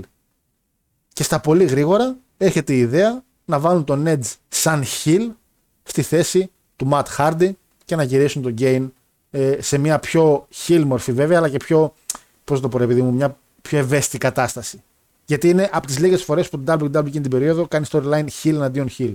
Αλλά ο μόνος τρόπος είπαν για να γίνει heal ο Edge είναι να τον πετάξουν με την Λίτα. Η Λίτα φυσικά συμφωνεί. Ο Ματ Χάρτη συμφωνεί γιατί είναι πολύ καλός φίλος του Edge και λέει χίλιες φορές να είναι με τον Edge που τον ξέρω κιόλας και είναι φίλος μου. Εννοείται. κάτι το οποίο πήγε πάρα πολύ καλά. Θέλω να τονίσω εδώ. Ε, οπότε ουσιαστικά, παιδιά, ο Edge παίρνει τη θέση του Ματ Χάρτη λόγω της γκρίνιας που έριξε backstage για την Καναδά και τη στεναχώρια που είχε και κάνει στην πορεία το storyline που έκανε με τον Gain και τη Λίτα και όλα αυτά. Ο Edge γράφει επίσης ιστορία στο SummerSlam. Είναι ο δεύτερος που κάνει defend την Intercontinental στο show που λέγεται SummerSlam. Ο άλλος είναι ο Michaels για δύο φορές. Το 93 με τον Mr. Perfect με Count Out τον είχε νικήσει. Και το 95 σε Ladder κερδίζει τον Razor Ramon. Ε, οπότε ουσιαστικά ο Edge είναι ο πρώτος που κάνει και pin για να κάνει defend την Intercontinental. Γιατί τα άλλα δύο ήταν όπως είπαμε Ladder και Count Out. Ε, έχουν γίνει 17 SummerSlam από τότε, που σημαίνει ότι πάντα άλλαζε χέρια αυτή η ζώνη. Εκτός από δύο χρονιές, το 96 που ο Αχμετ Τζόνσον ήταν τραυματισμένος, μεγάλος Αχμετ Τζόνσον, εξαιρετικός παλαιστή, υπέροχο γλωσσόφιλο με Goldust. Ε, και το 3 που ο Κρίστιαν απλά δεν πάλεψε. δεν κατέβασε ομάδα, δεν κατέβασε δεκάδα με Κρίστιαν. Λοιπόν, ε, σας πάρω ανάποδα. Μάριε. Καλό ματσάκι. Ούτε αυτό κράτησε πολύ. Τα πρώτα τέσσερα, όπως είπαμε, προχωρήσαν αρκετά γρήγορα. Ε, δεν έχω να πω κάτι για αυτό το μάτς. 6,75 το έβαλα. Δεν είχε τίποτα ιδιαίτερο παλαιστικά. Παλαιστικά δεν είχε. Ήταν απλά το triple threat ένα των τριών ατόμων, ρε παιδί μου, ότι διέφερε λίγο. Ε, λάκτα. Νομίζω ότι το μάτσο αυτό ήταν το χειρότερο της βραδιάς για μένα. Αλήθεια. Δεν μου άρεσε καθόλου. Θεωρώ πολύ random τους παλαιστές και τις επιλογές. Θεωρώ κακή επιλογή να βάλεις δύο Καναδούς στο ίδιο μάτ. Γιατί στο μεταξύ τους καταλάβαινε ότι ο κόσμος είχε αποφασίσει να υποστηρίξει τον Τζέρικο. Οπότε είναι φυσικό και επόμενο όλοι να γιουχάνουν τον Edge. Ε, συνεχίζουμε τα γρήγορα μάτς. Πάλι καλά είναι το τελευταίο. Εγώ του βάζω ένα 5. Πέντε; Έτσι. Ένα 5. Καμπάνιασμα. Νομίζω ότι είναι turning point και για την καριέρα του Μπατίστα, γιατί συνεχίζει να κάνει καλά μάτς, συνεχίζει να παίρνει επόμενο από τον κόσμο, οπότε και εκεί βλέπει ο Vince ότι ο Μπατίστα πρέπει να πάει προς face, γιατί έλα να την ευολήσω να είναι heel, heel stable και όχι τόσο cool. Το ίδιο ίσχυε νομίζω και με τον Όρτον, αλλά θα το πούμε και στην πορεία. Και εμένα αυτή η γενική εικόνα δεν μου άρεσε καθόλου αυτό το μάτς. Ε, δηλαδή τελείως αδιάφορο. Μάλιστα. Ε, Όλεκ. Εντάξει, το μάτς και εγώ αδιάφορο το βρήκα. Γενικά συμφωνώ και σε αυτό που λέει ο Λάκτος ότι είναι λίγο random οι επιλογές των ε, Παλαιστών ε, για την Intercontinental ζώνη για τη διεκδίκηση. Ακόμα ένα match που δεν έχει storyline από πίσω, έτσι. Δηλαδή, πολύ περίεργο booking και είναι αυτό που είπες εσύ στην αρχή ότι βλέπουμε την κατάσταση αυτή του κοινού που προσπαθεί να κάνει λίγο hijack το WWE ε, και να πάει λίγο ενάντια στο τι θέλει να φορσάρει ας πούμε το WWE ε, γιατί ουσιαστικά ο Babyface που ήταν ο Edge μπήκε μέσα στο σπίτι του για να φάει γιούχα έτσι Ναι. είναι λίγο εκεί που αρχίζει και παίρνει μορφή το κοινό όπως το ξέρουμε ρε παιδί μου ε, όπως βασικά το μάθαμε τις επόμενες χρονιές Το- που δεν ήθελε, που δεν ήθε- ήθελε περισσότερο παλαιστές ε, να βγαίνουν και να είναι τα παιδιά του λαού όχι αυτό που θα σου φέρει το WWE και θα σου δώσει και θα σου πλασάρει Ο- Ουσιαστικά το, η έννοια του Bizarro Land, πέρα από το, το SummerSlam 4 που λέμε, το έχουμε δει άπειρες φορές στο Roma τη Mania. Έτσι. Είναι το, ένα Ναι. από τα πιο δυνατά παραδείγματα Bizarro Land, γιατί δεν μιλάμε μόνο απλά για ε, επιδεικτικά αντίθετη αντίληψη ποιος είναι face, ποιος είναι heel. Μιλάμε και για κάποιες στιγμές στην πορεία που θα μιλήσουμε μετά, για να κάνουν το κύμα, να αναφέρουν ονόματα τα οποία δεν παλεύουν καν μες στο ring.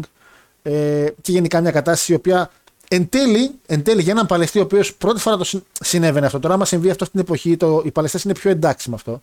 Ε, αλλά ο Edge εκείνη την περίοδο το πήρε πολύ στραβά και εν τέλει, ε, βέβαια, βοήθησε την εξέλιξή του. οκ. Ε, αλλά συμφωνώ με τα παιδιά, λέτε, OK, είναι τρεις random παλαιστέ. Ουσιαστικά είναι τρεις top mid-card του Raw εκείνη την περίοδο. Γιατί ο Μπέντζαμιν δεν μπορούσε να μπει ακριβώς. Δεν ήταν το τόσο καλό όνομα για να μπει σε αυτό το match. Γιατί και ο Λαβρεντιάδης τον έριξε πάρα πολύ τον Μπέντζαμιν, ο οποίος πήγαινε καρφωτός μαζί με τον Χά για κάτι παραπάνω. Δεν τον ήθελε, ήθελε πιο beefy guys. Γι' αυτό και ο Μπατίστα είναι στη θέση του Μπέντζαμιν σε αυτό το triple threat. Αντώνη, Χάσει να πούμε ότι δεν θα έπρεπε να αλλάξει τον Πατίστα σε αυτήν την περίπτωση, θα πρέπει να αλλάξει τον ένα, ας πούμε θα έπρεπε να αλλάξει τον Τζέρικο. Αλλά απ' την άλλη μπορώ να καταλάβω κιόλας ότι ο Μπατίστα ήταν και ο, ο, ο κάπως ελαφρώς λίγο πιο αρχάριο στον αγώνα. Τον ένιωσε, ένιωσε αυτό το πράγμα. Δηλαδή ότι ο Edge με τον Τζέρικο είχαν αναλάβει τα ενία ρε παιδί μου και πήγαν τον αγώνα, του έκαναν coordinate και ο Μπατίστα μπόρεσε απλά να ακολουθήσει και να κάνει σωστά τη δουλειά του. Πράγμα το οποίο έδειξε κιόλας ότι ο Μπατίστα ας πούμε, δεν είναι απλά ένα ένας τύπος που άντε θα το κουβαλήσουμε μέσα στο γήπεδο για να βγάλει τον αγώνα. Απλά ένιωσα αυτή την ενέργεια, ρε παιδί μου, ότι δεν έκανε lead μέσα στον αγώνα, αλλά τον επι- κάνει πολύ καλή επίδειξη του ποιο είναι ο Μπατίστα κατά τη διάρκεια του μάτς. τη δύναμή Να του. πω εννοείς. επίσης, Ναι. ορίστε, Τη δύναμή του σαν powerhouse δηλαδή. και τη δύναμη του σαν powerhouse και ότι ας πούμε, αυτός ο τύπος είναι ένας ωραίος superstar. Ότι αυτό το τύπο τον βλέπεις και λες ωραίος ο Μπατίστα. Θα σηκώσει τη ζώνη κάποια στιγμή σίγουρα. Ότι εντάξει, δεν σου λέω ότι αυτό το έγινε στο 100% αλλά το ένιωσα ότι αυτός μπορεί να φταίει κιόλας επειδή ξέρουμε το μέλλον, ας πούμε, για το τι έγινε με τον Μπατίστα και να το λέω τώρα. Αλλά βλέποντας τον εκεί πέρα, λέω ναι, εντάξει, οκ, συνάδει όλη αυτή η ιστορία. Ότι αυτός ο τύπος σίγουρα στο μέλλον θα προωθηθεί σωστά.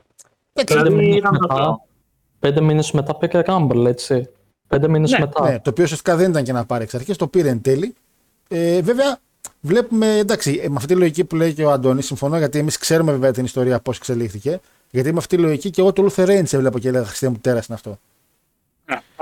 Μα και εσείς, βέβαια. να ρωτήσω κάτι εγώ. Φυσικά.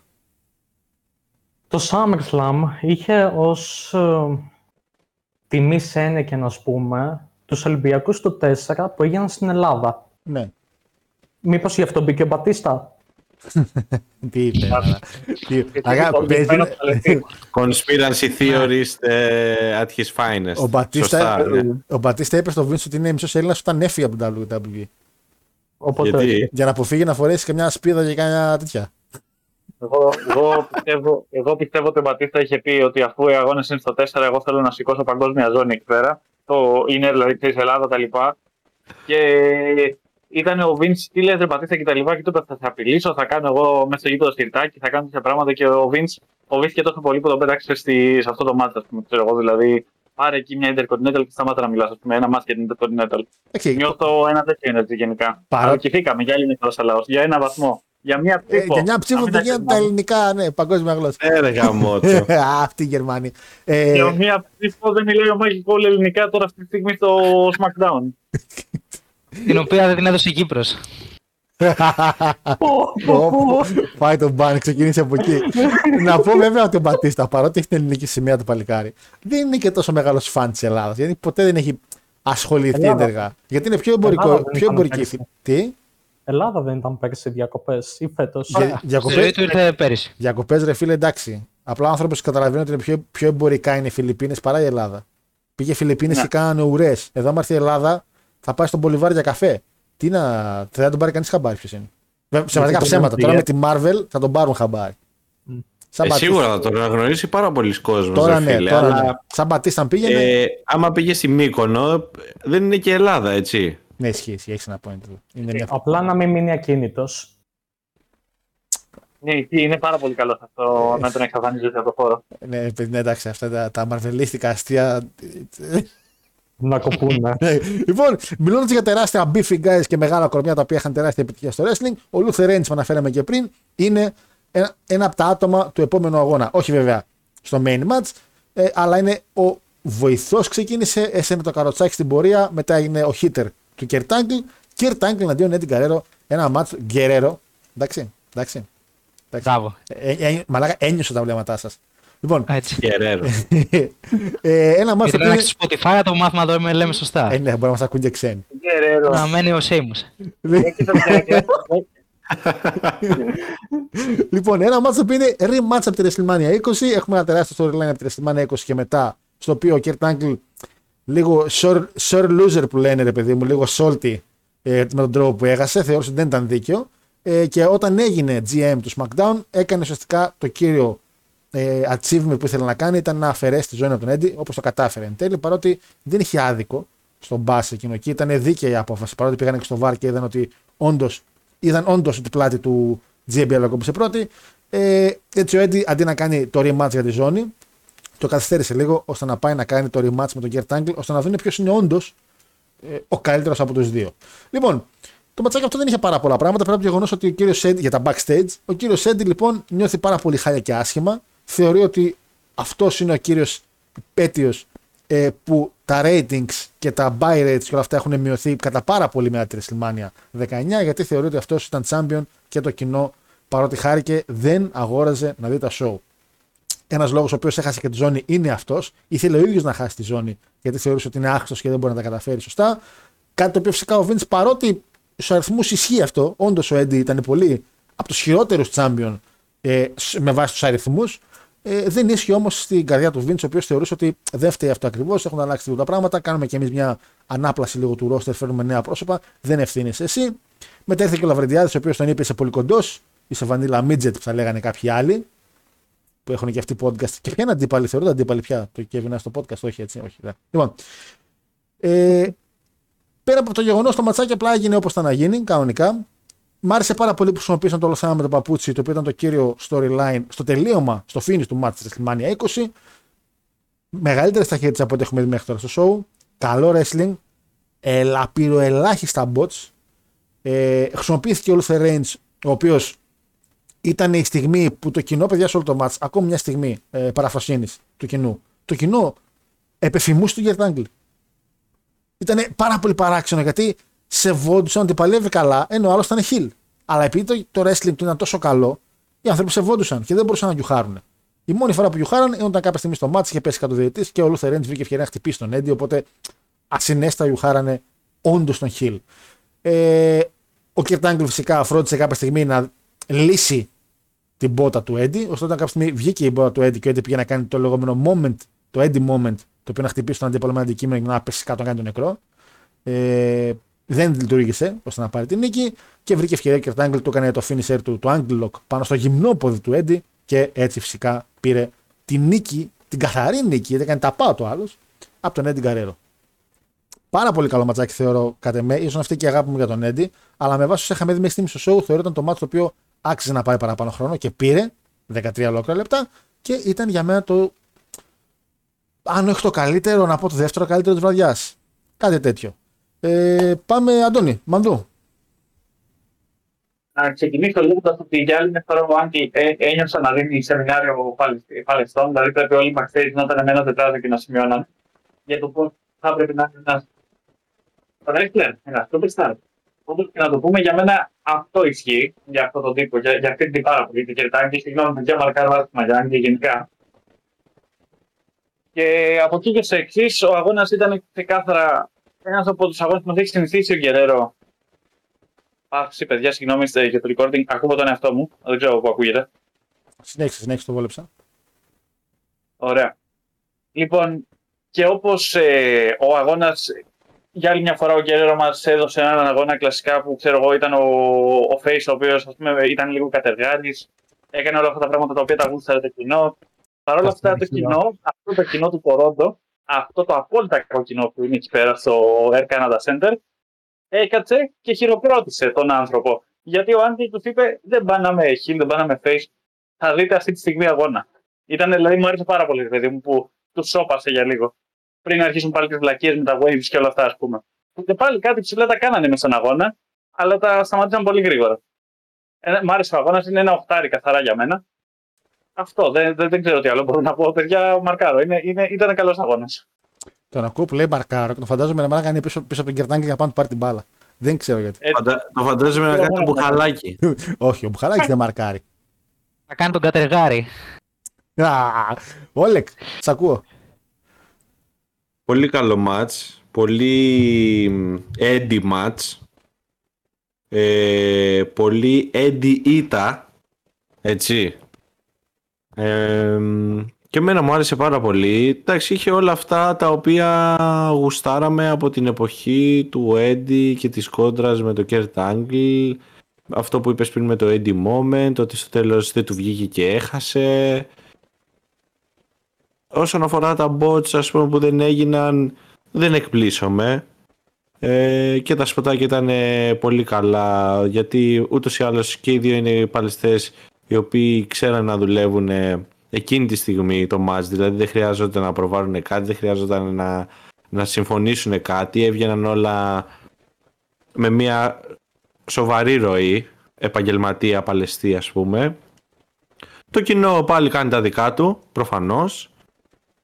Ε, δηλαδή, Τζέρι Λόλερ ουσιαστικά δικαιώνεται που αποκαλεί όλη την ώρα Bizarroland ε, το, το Καναδά. στάδιο του Καναδά και των ανθρώπων μέσα στο στάδιο. Και εμένα μου άρεσε το μάτς. Όντως και εγώ θα το βάζα στο δεύτερο καλύτερο μάτς της βραδιάς. Ε, ναι, ήταν μια καλή ας πούμε, πώς να το πω. Ήτανε, ήτανε μια, όχι έκπληξη, αλλά ήτανε ένα ματσάκι έτσι το οποίο χρειαζόταν ο κόσμος για να ανέβει λίγο, να βγει από τη φάση όλη αυτή των προηγούμενων μάτς που ήταν έτσι μικρά σε διάρκεια. Βέβαια πάλι βλέπουμε έτσι λίγο το booking ότι είναι περίεργο.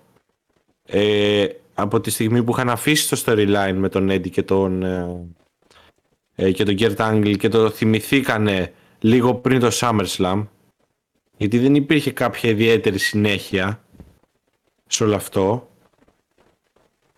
αλλά αγωνιστικά ήταν και οι δύο τέλειοι. Δηλαδή βγήκε ένα outcome πολύ καλό. Ε, Λάκτα. Κοίταξε να δεις, όταν μιλάμε για δύο παλαιστές όπως ο Έντι και ο Κέρτ Άγγλ, μιλάμε για μία από τις καλύτερες χημείες. Όπως αντίστοιχα υπήρχε και με τον Μπενουά και με τον Τζέρικο, υπήρχαν κάποιοι παλαιστές οι οποίοι όταν έβλεπες να υπάρχουν στην κάρτα μεταξύ τους, ήξερες ότι θα σου κάνουν ένα φοβερό μάτς. Ε, εγώ αυτό το μάτς το κατάλαβα. Είχε storytelling και καταλάβαινες την ιστορία από το μάτς της, της ε, WrestleMania. Ok, το μάτς που έγινε στη WrestleMania 20 ήταν καλύτερο γιατί ήταν η πρώτη φορά που έβλεπες τον Kurt Angle μαζί με τον Eddie. Ήταν η WrestleMania, ήταν το Grand ε, Stage of Them All, οπότε είναι λογικό να θυμόμαστε περισσότερο εκείνο το match.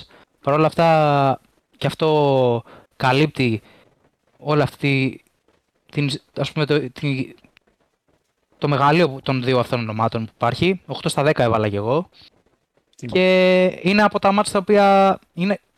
δεν βλέπεις πλέον κάτι τόσο, τόσο πολύ ε, να υπάρχει τόσο μεγάλη εμβάθυνση στο storytelling. Βλέπεις ότι υπάρχει η συνέχεια με το πόδι, ότι βγάζεις το παπούτσι, ότι αυτή τη φορά θα σου βγάλω το παπούτσι και δεν θα μου τη φέρεις. Είναι πράγματα τα οποία πλέον δεν υπάρχουν και δεν, δεν ξέρω, α, εγώ τουλάχιστον δεν έχω παρατηρήσει κάτι αντίστοιχο στη σημερινή εποχή. Δηλαδή σιγά σιγά με το πέρασμα των χρόνων άρχισε να φθήνει αυτό το, το storytelling από παλιότερα μάτς. Τώρα πλέον είδαμε κάτι αντίστοιχο ας πούμε, με τον Κόντι και το, και το Seth στο Hell in a Cell. Ε, Ναι, μόνο, Είναι- εντάξει, μόνο ο Κόνταρος μπορεί να επαναφέρει τέτοιες καταστάσεις καλό ποιοτικού wrestling. Αυτό είναι ένα πάρα πολύ δικαιολογημένο. Όπως και επίσης άτομα όπως Όχι. CM Punk μπορούν να επαναφέρουν τέτοια Όχι. υπέροχα storyline. Και... Πες Μαρία, τι θέλει να πεις; Τίποτα, φίλε. Διαφωνώ και στα δύο. Εντάξει. Άστο, για άλλη φορά. ναι, άτομα όπως ο Cody και ο CM Punk είναι άτομα τα οποία λες θα δούμε storytelling, ρε παιδί τελείως. Θα δούμε καλό wrestling και storytelling. Και μετά πάνε πίσω να δώσουν την μπουνιά μεταξύ τους. Άλλο αυτό. Άλλο αυτό. Ε, Λάκτα, επίσης. Ε, what bar ήταν. Όχι, εντάξει, εντάξει. Ε, έβλεπα τον Eddie Guerrero και έτυχε να τρώω κάτι τσίτος χαλαπένιος. Δεν ξέρω αν τα ξέρετε. Είναι κάτι τσίτος με περιέ χαλαπένιος και συνειδητοποίησα ότι η συσκευασία που έτρωγα ήταν ίδια με τον παντελόνι του Eddie. Το οποίο μου φάνηκε και ρατσιστικό και πολύ ωραίο ταυτόχρονα. Αυτό. Ε, Μάριο, Κα- ε, πες. Κακό συσχετισμό, έτσι, απλά λέω. Δηλαδή. και, το, και το άλλο. Δηλαδή είναι τύπου εντάξει. Okay. ε, Μάριε, Για μένα ήταν το μάτι της βραδιά αυτό. το καλύτερο. Έλα μεταξύ Ναι, μας ναι, τώρα. ναι, ναι. Ναι, για Συμφωνώ. μένα ήταν το μάτι της βραδιά. Α, α, Ε, δεν έχω να συμπληρώσω κάτι. Ε, και feud είχε, ματσάρα ήταν, είχε πολλά reverse και τέτοια. Ε, είχε και ωραίες στιγμές όπως το Angle Slam στο top rope που έγινε σε μια φάση. Που έγινε kick out βέβαια, ναι. Ναι, ναι, ναι. πολλά και kick out, κάπου- πάρα πολλά kick out γενικά στο μάτς. Και γενικά πολλά submissions που ταιριάζουν πιο πολύ στον Angle, αλλά και ο Eddie έκανε πράγματα. Έκανε και αυτός αρκετά ankle, ankle lock και τέτοια. Ε, αυτά, το μάτς της βραδιάς για μένα. Καλύτερο ήταν της Μάνιας, νομίζω, αλλά οκ. Μάλιστα. Ε, εγώ θα πάω βέβαια από αυτό το μάτς, θα μεταπηδήσουμε στο δικό μου μάτς της βραδιάς. Στο άτομο το μάτς το οποίο όντως χάρηκα που το είδα.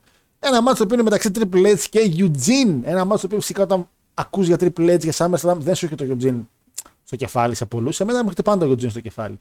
Γιατί ουσιαστικά είναι ένα μάτς το οποίο είχε ένα promo βίντεο το οποίο εάν αντί για το match δείχνανε απλά το promo βίντεο δύο φορές, θα ήμουν πάρα πολύ ικανοποιημένος με ο- την ποιότητα wrestling και βίας που έχω ε- εκλάβει. Όλα ξεκίνησαν από ένα πάρα πολύ χαζό segment μεταξύ του Rock και του Eugene. Ο Eugene έτρωγε πολύ ξύλο από όλους γιατί τότε μπορούσες να δεις άτομα με ειδικές ανάγκες στο wrestling. Βασικά και τώρα μπορείς, αλλά τώρα είναι και λίγο πιο δύσκολο να το κάνεις. Πάλι έβαλες εισαγωγικά, δεν ξέρω αν βλέπετε. Ε, α, τότε το για να δεις στο Eugene ήταν πάρα πολύ εντάξει, ειδικά από τους Hill και το χρησιμοποιούσαν άπειρε φορές. Ε, ο Eugene φυσικά λάτρευε τους Legend. Το finisher του ουσιαστικά τα- ήταν τα finisher των γνωστών παλαιστών όπως Stunner, Leg Drop και Rock Bottom. Μπαίνει ο Rock σε μια φάση να βοηθήσει τον Eugene και την επόμενη εβδομάδα στο Raw πάλι είναι με τον Rock. Ε, και σε ένα segment που του λέει ποιος είναι ο People σε αυτά, το λέει ο Rock, ο Rock και το λέει κάποια στιγμή ποιος είναι ο αγαπημένος σου παλαιστής. Και κάνει ο Eugene Triple H σε μια απίστευτη στιγμή που έχει και αυτή μείνει στο κεφάλι μου. Ε, οπότε έβρεσε ευκαιρία ένας, και εδώ πραγματικά πρέπει να βγάλουμε όχι απλά το καπέλο, να κόψουμε το κεφάλι μας και να το δώσουμε. Ένας εξαιρετικός χιλ που λέγεται Triple H και μέσα σε ένα τόσο ωραίο storyline wise raw, raw και λέω μιλάω για όλο τον brand, τι κάνει. Βλέπει ότι ένας άτομο τόσο ευαίσθητου περιεχομένου όπως είναι ο Eugene είναι υπέρ του και το πρώτο πράγμα που σκέφτεται είναι να τον εκμεταλλευτεί γιατί ξέρει πρώτον ότι ο Eugene είναι ανιψιός του Eric Bischoff, οπότε μπορεί να τραβάει τα λουλιά από εκεί. Και κατά δεύτερον, ότι επειδή είναι ο καλός Eugene, θα μπορούσε αυτός να τον βοηθήσει να πάρει τη ζώνη από τον Μπενουά. Γιατί μην ξεχνάμε ότι το storyline του Eugene δεν ήταν μόνο ότι ήταν χαζός, ήταν, ήταν και πάρα πολύ δυνατός. Είναι γενικά εκείνες οι κομμωδίες που βλέπουμε μια φορά στου στάρι παιδικές που πάντα υπήρχε ένας χαζός γίγαντας, αλλά ήταν πολύ δυνατός. Και πάντα αυτοί οι οποίοι έχουν ένα θέμα είναι πολύ δυνατοί μυϊκά και σε βοηθάνε στο τέλος. Πώς λέγεται εκείνη η ταινία με τα παιδάκια και το γίγαντα που είναι λίγο ασχημούλης; Ο Νάκα Τσεν. Με το Γίγαντας πιο του μήκο. Cats. Γίγαντα του Κάτ, λέει βλάκα. Θα τον κλείσω τώρα στο live. να τον κλείσω. Το βλάκα. Έλα ρε, αχ, πώς Το λέγονται; γίγαντα που είναι αγαθούλης. Α, α, τα Goonies. Τα λες. γκούνις, τα γκούνις, ευχαριστώ ρε. Τα γκούνις έψαχνα. Ναι. Κουσγκούνης. ε, οπότε υπήρχε γενικά αυτό το vibe ότι ο Eugene είναι και πάρα πολύ καλός στα μάτια. Ε, φυσικά ο Eugene σε μια αποτυχημένη προσπάθεια να βοηθήσει τον γαμπρό, όχι απλά δεν τον βοηθάει, του χαλάει και το μάτς με τον Μπενουά και τον κάνει να χάσει το rematch που είχε με τον Μπενουά. Ε, και ο Triple H πολύ ευγενικά λέει στην Evolution: Μην τον δίνετε, παιδιά. Εντάξει, έκανε ένα λάθος, είναι δικό μας παιδί, είναι πια μέλος της Evolution. Και τρώει ένα ξύλο. Και μετά το σαπίζει στο ξύλο. Εντάξει, αλήθεια, έφαγε τόσο ξύλο ο Eugene σε εκείνον το ρο. Παιδιά, και δεν είναι απλά ότι τρώει ξύλο ο Eugene. Ο Eugene ήταν και tag team με τον William Regal. Έτσι, υπήρχε tag team αυτή. Και σε μια εξαιρετική ακόμα κατάσταση extra storytelling, ο Regal πάλευε να κάνει defend και να πήγαινε στον πίσω και του έλεγε Σε παρακαλώ, μην τον βάζεις να είναι μαζί με τον Triple H, θα το κάνει ζημιά. Και ο Eugene έλεγε Όχι και το κάνει επειδή ζηλεύεις και επειδή έχω βρει καλύτερο φίλο. Και πήγαινε όλη αυτή η φάση τόσο όμορφα, γιατί όταν πήγε ο Ρίγκαλ εν τέλει να σώσει τον Eugene από το ξύλο, έφαγε 10 φορές παραπάνω ξύλο. Είναι δηλαδή σαν να δέρουν φίλο σου, να τον δέρουν 10 άτομα και να πας να βοηθήσεις. Δεν θα πηγαίνετε να βοηθάτε τους φίλους σας άμα τους δέρουν άτομα τα οποία είναι παραπάνω από εσείς. Θα τον αφήνουν τον δέρουν. Δεν θα πηγαίνετε να τον σώσετε. Δεν είναι στη λύθη. Θα φάτε το διπλάσιο ξύλο. Αυτό έκανε ο Ρίγκαλ και έφαγε εν τέλει ένα εξαιρετικό ξύλο. Και σε μια υπέροχη στιγμή του Ρο, φυσικά, ε, ο Γιουτζίν συμφωνεί για το match. Ε, το οποίο match δεν, το, δεν έδινε το OK εξ αρχής, αλλά μετά το ξύλο που φάγε ο Ρίγκαλ είπε: OK, OK, με τον Δέννη θα παλέψουμε μαζί. Και έχουμε ένα εξαιρετικό. Και είσαι ουσιαστικά ήδη πορωμένος για το match πριν καν ξεκινήσει το match. Και με έναν Triple H, παραλαμβάνω το βγάζω το καπέλο, ο οποίος στα πρώτα λεπτά του match βάζει μπροστά τη Lady Γκαρσία όταν τον κυνηγούσε ο Eugene, ναι, ναι, ναι, ναι. για να μην τον βαρέσει ο Eugene. Πόσο, πείτε μου, ρε, αν έχετε δει στη ζωή σας καλύτερο χιλ από ότι ο Triple H το 3 μέχρι το 5. Αλήθεια σας λέω, πραγματικά. Όλεκ, πραγματικά. Πες μου, ρε φίλε. Όχι, τρομερός ρε φίλε, εντάξει, δεν, ε, δεν αντιλέγω. Επίσης, είναι το δεύτερο match που έχει active storyline στην κάρτα, έτσι. Δηλαδή, για να δούμε πόσο άσχημα πήγαινε το booking σε όλο το pay-per-view. Ε, πολύ, είναι, είναι καλό το storyline, εγώ το γουστάρω και αυτό είναι κάτι έτσι αντίστοιχο edge, edge λέω, συγγνώμη, αντίστοιχο με το Ken και το Matt Hardy και τη Lita σε μια παρόμοια κατάσταση σαν storyline, έτσι στο μυαλό μου. Ε, το μάτς ήταν ωραίο, εμένα δεν με χάλασε. Δηλαδή εντάξει από βαθμολογίες και τέτοια δεν βάζω, αλλά ε, σαν ε, ματσάκι εγώ το γούσταρα κιόλας. Το βίντεο package είναι φοβερό. Δηλαδή σου, σου αποτυπώνεται στο μυαλό και οι εικόνες και, το, και τα σκηνικά και όλα. Ε, ωραίο χτίσιμο. Πολύ Triple H να εκμεταλλευτεί το hype γύρω από το Eugene. Έτσι. Ο κόσμος γιατί γούσταρε είναι και Eugene. αυτό. Ναι, γιατί είναι και αυτό κάτι που παίζει ρόλο. Ο Eugene να μπαίνει μέσα και να τρώει το κράξιμο της ζωής του. Ναι, παρότι ήταν ο Face, ανα- ακόμα μια στιγμή Bizarro Land. Έτσι. Ναι, ακόμα μια στιγμή που το κοινό θέλει λίγο έτσι να πάει κόντρα στο τι του φορσάρει το WWE. Ε, μ, Οκ.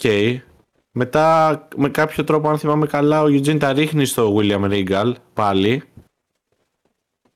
Ε, κάνουν και Που- storyline μεταξύ τους βασικά κάποια στιγμή. Ναι, που χάνει.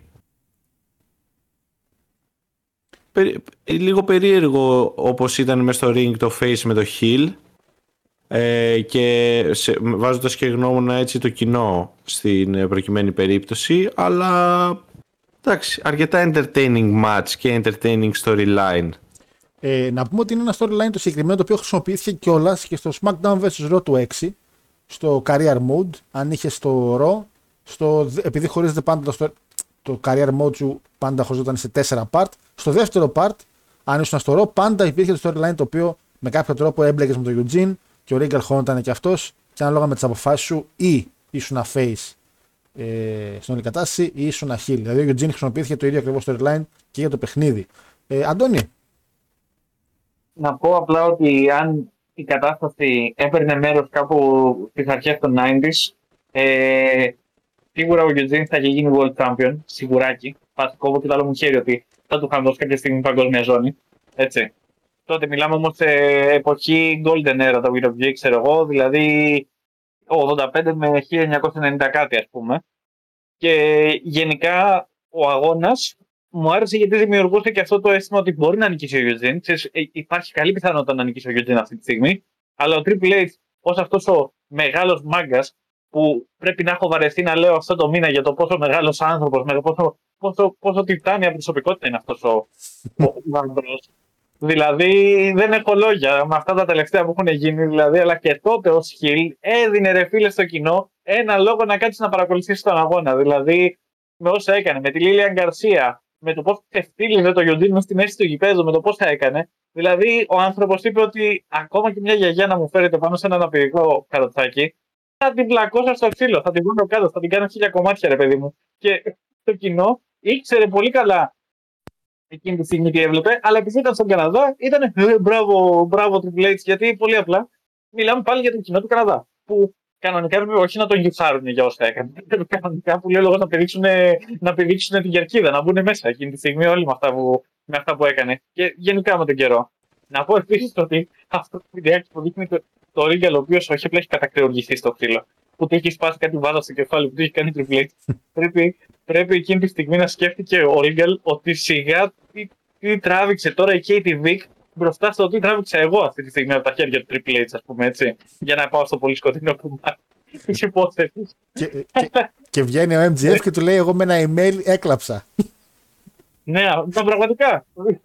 Ο άλλος τον είχε δει Δευτέρα, Τρίτη, Τετάρτη, Πέμπτη. Δεν είχε τι μπάτσες. Ε, λάκτα μου. Το μάτς ήταν πάρα πολύ καλό. Ε, Μου άρεσε πάρα πολύ. Τι θα έλεγε. Ε, εννοείται. WCW Ε, match. ε, Καταρχάς, ξεκινήσουμε με το βίντεο package το οποίο ήταν τόσο καλό που στην πορεία κιόλας πήραν κομμάτια και τα βάλανε στο βίντεο της εισόδου του Triple H.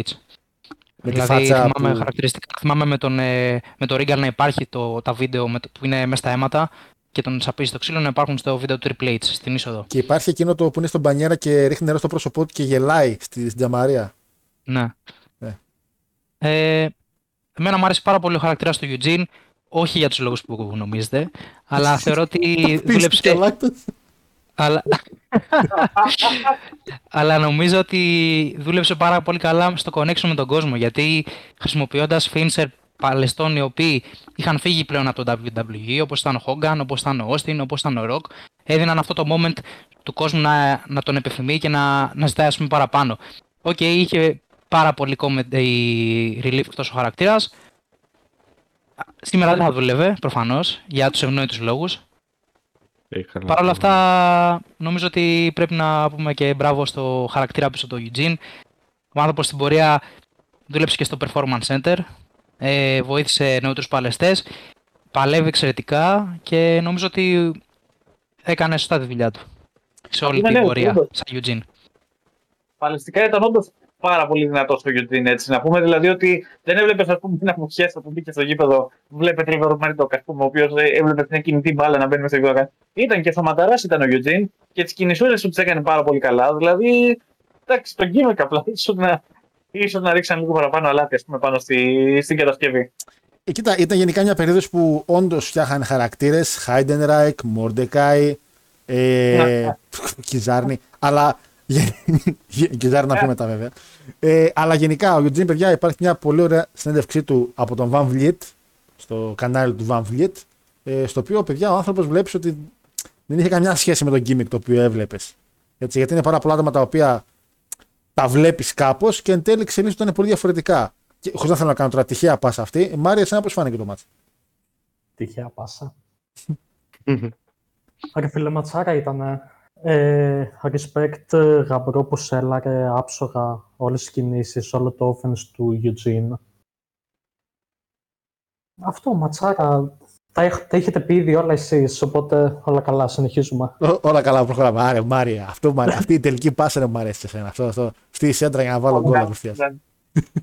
Λοιπόν, και πάμε φυσικά στα. Έχουμε τα δύο main event που έχουν μείνει. Αλλά φυσικά το WWE επειδή είναι και SummerSlam και θέλει να ξεκουράσει λίγο τον κόσμο, είχε μια πάρα πολύ ωραία ιδέα. Ωραία ιδέα, λέω εγώ. Τώρα το τι έκανε είναι άλλο κομμάτι. Σκέφτηκε να βάλει το Diva Dodgeball σε, σε ένα γυμναστήριο λυκείου καλαμαριάς, ας πούμε. Αποφάσισε να πετάξει τα κοριτσιά και εκείνη την περίοδο ουσιαστικά το ρο έκανε το λεγόμενο Diva Search. Έχει πάρει όπως Στο training, στο training center των ε, Toronto Raptors είναι το μεταξύ, δεν είναι... Αλίμονο, μην μας πεις για τους Raptors, μην χάσεις. Αμέσως ευκαιρία. Εντάξει, όταν πηγαίνεις στο Toronto Raptors να κάνεις τέτοιο μάτσε, είναι σαν να πηγαίνεις σε Ηλύσιο Καλαμαριάς. Ποιοι Toronto Raptors, Καλά, ναι, εντάξει, είναι, η αλήθεια είναι αυτή, ρε φίλε. πού ότι παίξαν αυτοί, τι είναι αυτοί, πού υπάγονται. Vince Carter έπαιζε τότε εκεί. Η αλήθεια είναι ότι είναι άκρως αντιεμπορική περιοχή, έτσι, και αντιεμπορική χώρα ο Καναδάς. Αλλά οκ, ναι. Εντάξει, εξαιρετικό. Για αυτούς, Πες, ναι. να, το να δουν, ας πούμε, ότι είμαστε στο... Γιατί και το Air Canada Center είναι η έδρα των Toronto Raptors. Ναι, χρησιμοποίησαν ουσιαστικά το Ε, γήπεδο. τους, ναι. ναι, το να το, δου, το να το δει ο κόσμος είναι κάτι που θα τους μπουστάρει το ego. Για να το πω έτσι. Για να με βάσει την ομάδα που είχαν γίνει την περίοδο, το μόνο, ουσιαστικά, ο μόνος λόγος που είχα πάρει κάποια στιγμή το Toronto να παίξει ήταν επειδή μου άρεσε πολύ το ότι είχε μια μπάλα μπάσκετ στο χέρι ένας τυραννόσαυρος αυτό. Δηλαδή, Ναι, οκ. Εξαιρετικό Ε, αλλά είναι και από την άλλη είναι NBA. Δεν είναι τώρα να πεις ότι σου δείχνει το γήπεδο του Λεβαδιακού. ναι, εντάξει, Κατάλαβες. δεν είναι όπως πηγαίνουμε Είναι τώρα. το θέαμα, είναι το θέαμα, δεν είναι τόσο το αγωνιστικό πρόσωπο που δείχνει η ομάδα. Ναι, εντάξει, δεν είναι όπως τώρα που πηγαίνουν στο Atlanta Hawks στο γήπεδο το wrestling και βλέπεις τον αετόπισο και αυτά. Είναι, είναι η αλήθεια, είναι πιο. Λοιπόν, Ναι. αποφασίζουν να κάνουν λοιπόν να αναπτύξουν λίγο τη γο- γυναικεία division, το ρο, καθαρά και μόνο το ρο, δεν υπήρχε πίσω χέμα να πλησιάσει αυτήν την ιδέα. Ε, και ουσιαστικά κάνουν τον Diva Search, ένα από τα πρώτα ρο Diva Search. Μας έχει φέρει Κρίστη Χέμ, μας έχει φέρει Μαρία Κανέλης, έχει φέρει πολλά. Και άλλη Κίμ έχει φέρει τον Diva Search. Γενικά έχει φέρει. Εντάξει, δεν, δεν πήγε τόσο σκατά. Δηλαδή, εμείς το λέμε στα σκατά επειδή ουσιαστικά ήταν άκυρες οι νικήτρε, δεν χρησιμοποιηθήκαν, αλλά τα κορίτσια τα οποία έφερε ήταν εντάξει.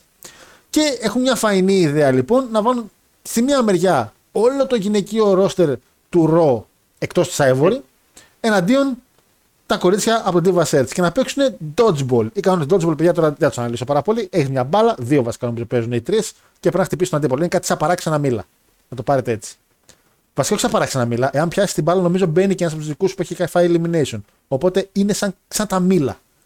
Κάπως. Μίλα, μίλα, θα ξέρω, όχι σαν. Ε, τα είναι, μήλα ρε ναι. φίλε, απλά είναι δύο άτομα τα οποία και στη μέση είναι τον μπούλιο, καταλαβέ. Ενώ Α εκεί το παίζει- πούμε αχλάδια λοιπόν αυτό το παιχνίδι και προχωράμε. Α, μα, ω, πω. Σφαίρα φάγαμε. Λοιπόν, το μάτς τελειώνει 5-0 σβηστά. Σβηστά. Το match by the way είναι shoot. Τη είπανε πάρτε μπάλες και παίξτε. Ό,τι μας λέγανε εμάς στο γυμνάσιο. Ε, Ήτανε shoot. Δεν υπήρχε όχι, τέτοιος, ας όχι, πούμε. ήταν shoot. Και δεν ποιο είναι τώρα το, νικητής. το παράλογο της όλης φάσης. Τη αφήνουν και τους λέει: Έχετε 10 λεπτά, κάντε ό,τι μπορείτε να κάνετε για να έχουμε λίγο entertainment. Τη κόβουν τον κόλο οι Diva Search, τη νικάνε 5-0, δεν πιάσανε ούτε μια μπάλα και τις φάγανε όλες. Και μιλάμε για κορίτσια όπως Τρεις Στράτους, η Βικτόρια, έτσι. Τις κάνανε κουδούνι. Ο Ναι, κομμέ... ρε φίλε, αλλά είχες, είχες Μισελ Μακούλ που παντρεύτηκε Τέικερ μετά. Ναι, μετά, εκείνη τη στιγμή την έχει δει πως είναι η Μισελ έδειξε, Μακούλ. έδειξε, έδειξε τα δόντια της. Σαν δόντια αγόρι, μου είχε κάτι πόδια μας άξιζε. σαν- Τα δόντια της μετά πήγε με το Vince. Δεν πήγε, τίποτα δεν πήγε. Πουθενά κανεί, τίποτα ήσυχα. Ε, Πάντως το Ρο είχε ένα πολύ σεβαστό σωματικά ρόστερ και οι Diva Search ήταν κοριτσάκια που μόλις είχαν έρθει. Τις ξεσκίσανε, φάγαν πεντάρα. Θύμισε τη χθεσινή ματσάρα που είδαμε ε, Παρή Μακάμπι. Δηλαδή, τι, τι, τι ήταν αυτό. το- Μιλάμε μηδέν. Οι άλλες δεν, δεν πετύχαν, δεν βάλαν γκολ τίποτα. Και φυσικά το εξαιρετικό της υπόθεσης είναι ότι τελείωσε το μάτσο πολύ γρήγορα και αναγκαστικά τραβούσαν σε βλακίες λίγο για να δουν τι γίνεται. Αλλά αυτό το οποίο είναι που μας αρέσει και μένει και θέλω να μείνουμε σε αυτό είναι ότι το Raw roster ένιωσε τόσο άσχημα και θεώρησε τόσο μεγάλη ντροπή την ήττα που κάνει ολόκληρο, ολόκληρο, ολόκληρο έλα, δυσλεκτικέ, wrestlers court, court, όχι court, Κόρτ, ρε, τι κόρτ. wrestlers court και τις τραβήξανε στο επόμενο ρο όλες τις γυναίκες στα αποδητήρια και έγινε δικαστήριο, λαϊκό δικαστήριο. Λοιπόν, να πούμε ότι το wrestlers court ήταν κατά κύριο λόγο ο Taker και αυτά, αλλά όταν σπάσανε στα brand, το ρο είχε το SmackDown, συγγνώμη, τον Taker δικαστή και εισαγγελέα, τον JBL, αλλά στο ρο ήταν ο Triple H ο δικαστής και ο Val Venis εισαγγελέας. Ο Βαλβίνης, μάλιστα. Ναι, είχε γενικά ο Big- Big Vavos και είχε γενικά καλή θέση. Τη τραβάνε πίσω και τη λένε δεν, υ- δεν μπορούμε να καταλάβουμε πώς χάσατε σε squash match λιγότερο από 5 λεπτά. Ε, η Diva ονόματι Ivory, η οποία δεν ήταν στο match, ήταν δικηγόρος σε όλες τις φάσεις. Και ουσιαστικά, όπως λέει εδώ πέρα, το εξαιρετικό άρθρο το οποίο μπόρεσα να πάρω, το οποίο φυσικά μπορείτε να το βρείτε και οι υπόλοιποι παντού πιστεύω, με ένα search απλό, ε, προσπάθησε να πείσει τους παλαιστές ότι ήταν work και το κάνανε για να φανούν καλύτερα οι rookies στα μάτια ε, Άσε, και ρε. του Vince και των ε, υπολείπων. Κάτι το οποίο φυσικά δεν έστεκε πουθενά. Θεώρησαν ότι είναι πάρα πολύ μεγάλη ξεφτύλα για το roster και την division τη γυναικεία να χάνετε λέει με 5-0 στα σκος. Θα μπορούσατε να το κάνετε λέει με πολύ διαφορετικό τρόπο. Ε, και έτσι πήραν ένα πιο lighter sentence με την υπόσχεση ότι, κοιτάξτε, The Divas, όλ- όλες οι Divas που χάσανε, gave Triple H hotel gift vouchers for the Red Roof Inn. Ουσιαστικά δηλαδή για να χαμηλώσει η ποινή η οποία πήρανε, αγοράσανε καθεμία από ένα voucher για μια ωραία προσφορά σε ένα ξενοδοχείο εκεί πέρα, το Red Roof Inn. Το Red Roof Inn με ένα Google search πάτσα ήταν ένα πάρα πολύ ε, μεγάλης κλάσης, να το πω έτσι, χώρος για φαγητό, για να μείνεις και αυτά. Με λίγα λόγια, να το πούμε σε, Οκ. ελληνικά, σε ελληνικά δεδομένα, του πληρώσανε ε, voucher για φαγητό, για διαμονή, για αυτά σε ένα πολυτερέ ξενοδοχείο. Το Triple H. Στο Triple H, μόνο στο Triple H. Για να Το κάνει, κολλάει ρε φίλε. για να, Το Valve Μέχρι στο και πήραμε εκεί από μια δηλαδή. τοστέρα. γιατί ήταν ο δικαστής. Μέχρι και εκεί δηλαδή. Όχι, ήταν για να δώσει, όπως- για να δώσει όπως λέει το άρθρο, Μέχρι, μέχρι δηλαδή και από αυτό το match που δεν είχε ανάμειξη το Triple H έβγαλε κάτι. ήταν λέει an exchange for a lighter sentence. Ήταν- το center ποιο ήτανε; Δεν ξέρω, δεν μπόρεσα να μάθω. Αλήθεια, έψαξα. Σορκίζομαι. Σορκίζομαι ότι έψαξα, ρε μαλάκα. Δεν μπόρεσα να βρω. Χειρότερα ήταν να παίρνει στο, στο Valve Tennis, ας πούμε, κάρτα διαρκείας για το μπρία μου ή κάτι τέτοιο, ας πούμε, που είχε και εκείνο το ωραίο gimmick, ας πούμε, Ρε. ladies man και έτσι. Το ότι τι αναγκάσαν να αγοράσουν εισιτηριάκια για τον γαμπρό επειδή για να μην. Αντική hotel, voucher. Στο, στο Olympic, στο 506. Ο οποίος γαμπρό ήταν ήδη παντρεμένος με τη Στέφανη, οπότε όπως καταλαβαίνετε τα χρησιμοποίησαν τα βάουτσερ μια χαρά. Γιατί άμα δεν του τα δίνουν, ας πούμε, δεν είχαν λεφτά να πάνε. Τι να πεις, ρε φίλε, τα λεφτά, τα λεφτά πάνε στα λεφτά. Εγώ αυτό έχω να πω. Γενικά υπάρχουν πάρα πολλές ιστορίες ε, το Wrestle Kurt. ε, και Θα αυ- κάνουμε special επεισόδιο για το Wrestle Sport γενικά, για όλες τις υποθέσεις. της νομίζω καρδιάς ότι του. πρέπει γιατί έχει πάρα πολύ. Γιατί όλες είναι μια χειρότερη από την άλλη. Γιατί είναι για βλακοϊποθέσει. Βέβαια, κάτι τέτοιες καταστάσεις όπως Wrestle Kurt με Valve Innis, Triple H, JBL και Taker θα είχαν αποφευθεί κάποιες καταστάσεις όπως CM Punk ή Steel και αυτά, έτσι. Οπ. Δεν θα τα είχαμε Καλά, αυτά. καλά, άσε τώρα αυτά τώρα μην Λοιπόν, τα αναφέρεις. Ε, παρότι θεωρείται μια παραφωνία του SummerSlam, στο www.com ε, σε μια ψηφοφορία που έγινε από το κοινό στο να δουν ποιο είναι το καλύτερο match, ήρθε δεύτερο με 22% από το κοινό. Μπράβο. Εντάξει, hijack, Καναδί, hijack, πήγαν εκεί πέρα και ορμήσανε στα, ακόμα και στα Ναι, ναι, rate. ναι, ναι. Είναι η περίοδος νομίζω που βλέπανε μόνο άντρες wrestling, οπότε μπορώ να καταλάβω το λόγο. Ε, γιατί το 34% ουσιαστικά που είναι το πρώτο match είναι και το main event για τη ζώνη. Αλλά τεράστια επιτυχία θα πω από το γυναικείο. Δεν ξέρω αν έχει κάποιο να σχολιάσει κάτι. Λάκτα το είδες βασικά το match, γιατί εσύ που έχεις το DVD πρέπει να το είδες κιόλας. Εννοείται που το είδα. Εντάξει, δεν έχω να σχολιάσω κάτι. Το WWE είχε την ευκαιρία για ένα pay-per-view να μην βάλει καθόλου γυναίκες και μας κοτσάρει στη μούρη για άλλη μια φορά. Και του- είχε δώσει δεκάλεπτο και τελειώσανε μέσα σε 2,5 λεπτά οι άλλοι. Premature ήταν η φάση. Ε, να πω για αρχή, ας πούμε, ότι εκεί ήταν που ο JBL λίγο ψιλογέλασε, γιατί ήταν ότι πήγε πε- την επόμενη βραδιά. βραδιά. Είναι δυνατόν μέσα σε δύο λεπτά να τους βλέπει και να σκέφτεται το JBL, ας πούμε, τη φορά που στον Brawl for All του έκανε τη Μούριο Μπάρτ για να, ας πούμε, κομμάτια. Ήταν σε φάση τι, σαν χαλάντα δύο λεπτά. Τι έγινε τώρα, αφού οι κοπέλες, εντάξει, τι να κάνουν, δεν το έχουν, δεν το έχουν, σκέφτονταν ο JBL. Αλλά επίσης, Ναι. εδώ, να δώσω shout out στην άλλη μεγάλη εκπομπή, στους γίγαντες του Κάτς κάθε Τρίτη. Κύριε Παναγιώτη, εγώ ξέρω ότι αυτό το, πιο, το δεύτερο πιο πετυχημένο segment είχε μέσα Gail Kim. Gail Kim, Πώς. όπω λέμε, είναι η πρώτη knockout champion. Εντάξει, χάσαμε. Δεν- Και, και στις top 10 καλύτερες ε, παλαιστές, έτσι. Έτσι. Έτσι. Γιατί αυτά τα segments δεν θα ήταν τόσο καλά αν δεν είχαμε τύπου σαν την Gail Kim μέσα. Οπότε για άλλη μια φορά, Dixie Carter, σε ευχαριστούμε. Εγώ θα πω. Θα το σημειώσει γαμπρέ. Θα παίζει να δεκα... Ε, Μάρια είδες το match. Δεν νομίζω. Ε. Φίλε, εννοείται το είδα. Εννοείται το είδα. Το είδες, δε τρελέ. Ναι, ρε φίλε. 10 στα 10. Καλά, εντάξει. Εννοείται το είδα και το είδα και μια δεύτερη φορά. Ή δεν το Για να κατάλαβε δεν το κατάλαβες την καταλάβω πρώτη. με το βάρ στο τέλος με το καπέλο με την Γκέλ Κιμ που. Ρε φίλε, πρέπει να μετρήσει. Δεν, δεν πρέπει να βρεις το σώμα. Τι, το μαλλί δηλαδή μετράει. Ε, φίλε, το γεγονός ότι ήταν η φάση ότι πρέπει κάπω να σώσουμε το χρόνο και γύρισε κάπως και φώναξε πιστεύω στα ελληνικά. Εντάξει, χάσαμε, κάνουμε του φύγε. Δηλαδή, έλα, κλείσει το βίντεο. Δηλαδή, ήταν τόσο. Ε, η ήττα τόσο γρήγορη και τόσο α, α, αποστομωτική που το να κάτσουν να παρακολουθήσουν τώρα και να φάνε χρόνο με το βάρ, το άμα φταίει το μαλλί ή όχι. Οι άνθρωποι είπαν εντάξει, θα το σώσουμε. Θα είναι χειρότερο μετά που θα την πετάνε πέντε κορίτσια, μία κοπέλα όλες τις μπάλες. Δεν Α. μέτρησε. Εντάξει, ήταν. ήταν Παλτά, παλτά, μιλάμε για παλτά, έτσι, Τίποτα, όχι αστεία. Κατεβήκανε χωρίς ομάδα οι άλλοι, τίποτα. Ε, λοιπόν, και φυσικά αφού τελείωσε όλο το πανηγύρι που λέγεται Dodgeball, ε, ήρθε η ώρα για τα δύο main event και αυτό επίσης κάτι πολύ ωραίο στα μεικτά show Raw και SmackDown που οι δύο μεγάλες ζώνες ήταν και τα δύο τελευταία match. Δεν έχει ότι α, επειδή είσαι πριν το main event είναι το κακό match. Άμα μπορεί να κάνεις καλό match, κάτω όπου και να είσαι στην κάρτα. Εντάξει, Τζέρικο. Που γκρινιάζει στη WrestleMania που «Ε, είμαι δεύτερο με βαλιά την πιο χαλιά με moment. Άσε μα, Τζέρικο. Γκρινιάζει κιόλα. Λοιπόν, Εντάξει, δεύτερο μάτι είναι χάλια. άμα μπορεί να κάνει καλό match, μπορεί να το κάνει όπου και να είσαι. Εγώ αυτό ξέρω. Αλλά αυτό ναι, είναι μια αλήθεια, αλλά δεύτερο μάτι στην κάρτα είναι. Ναι, αλλά για το κοινό είναι όμω χάλια. Για το live κοινό εννοεί. Ναι, ναι, ναι, live κοινό. Αχ, δεν ξέρω. Εγώ νομίζω ότι όπου και να μπει, άμα θέλει να σε δει ο κόσμο, θέλει να σε δει. Τελείωσε. WWE title, η ζώνη του SmackDown λοιπόν, η οποία έχει πάρθει ε, από, τον, ε, από τον Eddie, έχει πάει στο JBL, στο Great American Bash. Ε, εδώ ένα πράγμα το οποίο μου αρέσει και υπόθηκε στο WWE, το θέμα ότι μετά στο search δεν μπορούσα να ξαναβρω το moment γιατί έκανε τη βλαγιά και δεν το κράτησα και δεν μπορώ να καταλάβω ε, εάν είναι στο SmackDown μετά υπόθηκε ή υπόθηκε στο SummerSlam.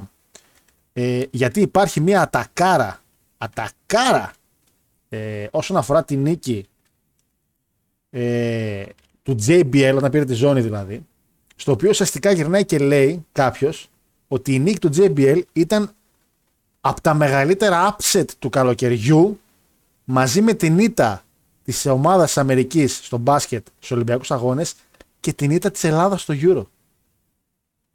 Ποια... Την ήττα της Ελλάδας στο Euro. Ναι. Την νίκη της Ελλάδας στο Την Euro. νίκη, της συγγνώμη, Ελλάδας. την ήττα, ναι, συγγνώμη, την ήττα της ομάδας μπάσκετ της Αμερικής στους Ολυμπιακούς και την νίκη της Ελλάδας στο Euro. Δηλαδή τα μεγαλύτερα upset του καλοκαιριού ήταν αυτά τα τρία. Ο JBL, το NBA, η NBA Dream Team που έφαγε, άντε μου πω τι έφαγε στο, στους Ολυμπιακούς και η νίκη της Ελλάδας στο Euro, φίλε. Ένιωσα επίθεση, ένιωσα προσβεβλημένος και αυτό. Ήμουν σε φάση what? What, Αμερικανάκια; Anyway, Στάλτη, στάλτη. τι; Όπου οι, οι Αλλά Αμερικάνοι τότε. φτάσανε μέσα στην Ελλάδα, έτσι, να τα λέμε για αυτά. Εννοείται. Εννοείται. Θα μπορούσε να το πει και αυτό και δεν το είπε. Δεν το Έμα είπε. δου. Καλά, με τα βίαση δεν ξέρω αν ξέρατε το Euro. Οι άλλοι. Καλά, αυτό ναι, αυτό να πεις. Ε, Εγώ- και, και το Euro 4 βασικά ο λόγος που έγινε και γνωστό είναι λόγω του upset της Ελλάδας. Δεν είναι ότι θα γινόταν γνωστό άμα το παίρνει η Γαλλία, ας πούμε, κάτι τέτοιο. Ε, anyway, το match έχει να κάνει με WWE Zone. Το storyline είναι αυτό το οποίο χτίστηκε από τον Bass ότι ο Taker πια έριξε όλες τι αδυναμίες. Δηλαδή σκότωσε και τον Heyman το οποίο. Τον Heyman, λέω, συγγνώμη. Sorry. Τον, Αν και πάλι με το game. τον Paul Bear, Bear, συγγνώμη. Τον πολύ, Paul Bear, συγγνώμη. Ε, είναι ίδιοι, ρε φιλέ. Μας μπέρδεψες. Ακούγαμε ένα review και λέγαμε ποιο το τσέκλεισαν. Δεν είναι και μας το ντοκιμέντο. Πάει ο Χέιμαν, ρε. Την άλλη εβδομάδα κλάφτε τον. Ε, ο Paul Bearer λοιπόν, ε, μια ήταν η αδυναμία του με το Earn, οπότε τον εξαφάνισε τελείως. Και τώρα που ήταν σε full power, ε, πάει για τη ζώνη του JBL στο SummerSlam. Εδώ πέρα έχουμε πραγματάκια λίγο backstage. Ο Taker, πολύ καλές σχέσεις με τον JBL και αυτός, όπως και ο Eddie φυσικά που είχαν εκεί πήρε και τη ζώνη. Ε, ουσιαστικά το 5 όταν παντρεύτηκε ο ο Undertaker, ε, η κουμπάρι, η groomsmen βασικά, όχι κουμπάρι, ήταν η APA, ήταν ο Ron Simmons και ο JBL, εξαιρετικέ σχέσεις. Ο Undertaker λοιπόν στην εκπομπή του Bruce Pritchard που μιλάει για το SummerSlam του 2004 αναφέρει ότι είχαν την ιδέα, ο Taker ειδικά κιόλας πρώτα, και πήγε και λέει στο Vince ότι πρέπει να με νικήσει καθαρά. Ο κόσμος δεν τον έχει ακόμα απορροφήσει σαν χιλ, γιατί μην ξεχνάμε ότι ο JBL στις αρχές ακόμα ο κόσμος τον είχε σαν ε, μπράτσο το παλιότερο του gimmick, δεν έπιθε σαν πρωταθλητής και ο Τέκερ είχε την ιδέα ότι αν δεν με νικήσει καθαρά, δεν θα πιστεί ο κόσμος ότι είναι πρωταθλητής. Ε, ο Μπρουσ φυσικά συμφωνεί και με αυτή την απόφαση. Πηγαίνει αυτή η ιδέα στο JBL και ο JBL λέει όχι. Ε, θεωρώ ότι όλες μου οι νίκες όσο κρατήσουν, δεν ήξερε ότι θα κρατήσει μέχρι τη WrestleMania, πρέπει να είναι με ε, τρόπο ε, κότας. Να το πούμε έτσι. Ε, Όλες οι νίκες που θα κάνω πρέπει να είναι έτσι. Δεν πρέπει να κερδίσω κανένα μάτς καθαρά. Κανένα. Ε, οπότε ο JBL ουσιαστικά είναι αυτός ο οποίος αλλάζει το αποτέλεσμα κάπως και λέει ότι πρέπει να βρούμε έναν άλλο τρόπο. Προς τιμήν του όλο αυτό, πολύ έξυπνο, ήξερε να κάνει τον Hill και το δείχνει εδώ πέρα ο κύριος JBL ότι ήξερε τη δουλειά που έκανε. Και ο Taker λέει: Οκ, και σκέφτονται να κάνουν το spot με, την, ε, με τον DQ που έγινε στην πορεία και ε, το spot με τη λιμουζίνα, το οποίο θα δικαιολογούσε ένα ακόμα match, γιατί παρότι δεν μπορούσε να πάρει την καθαρή νίκη, τουλάχιστον να του δίνει ένα καλό match, να το πούμε έτσι.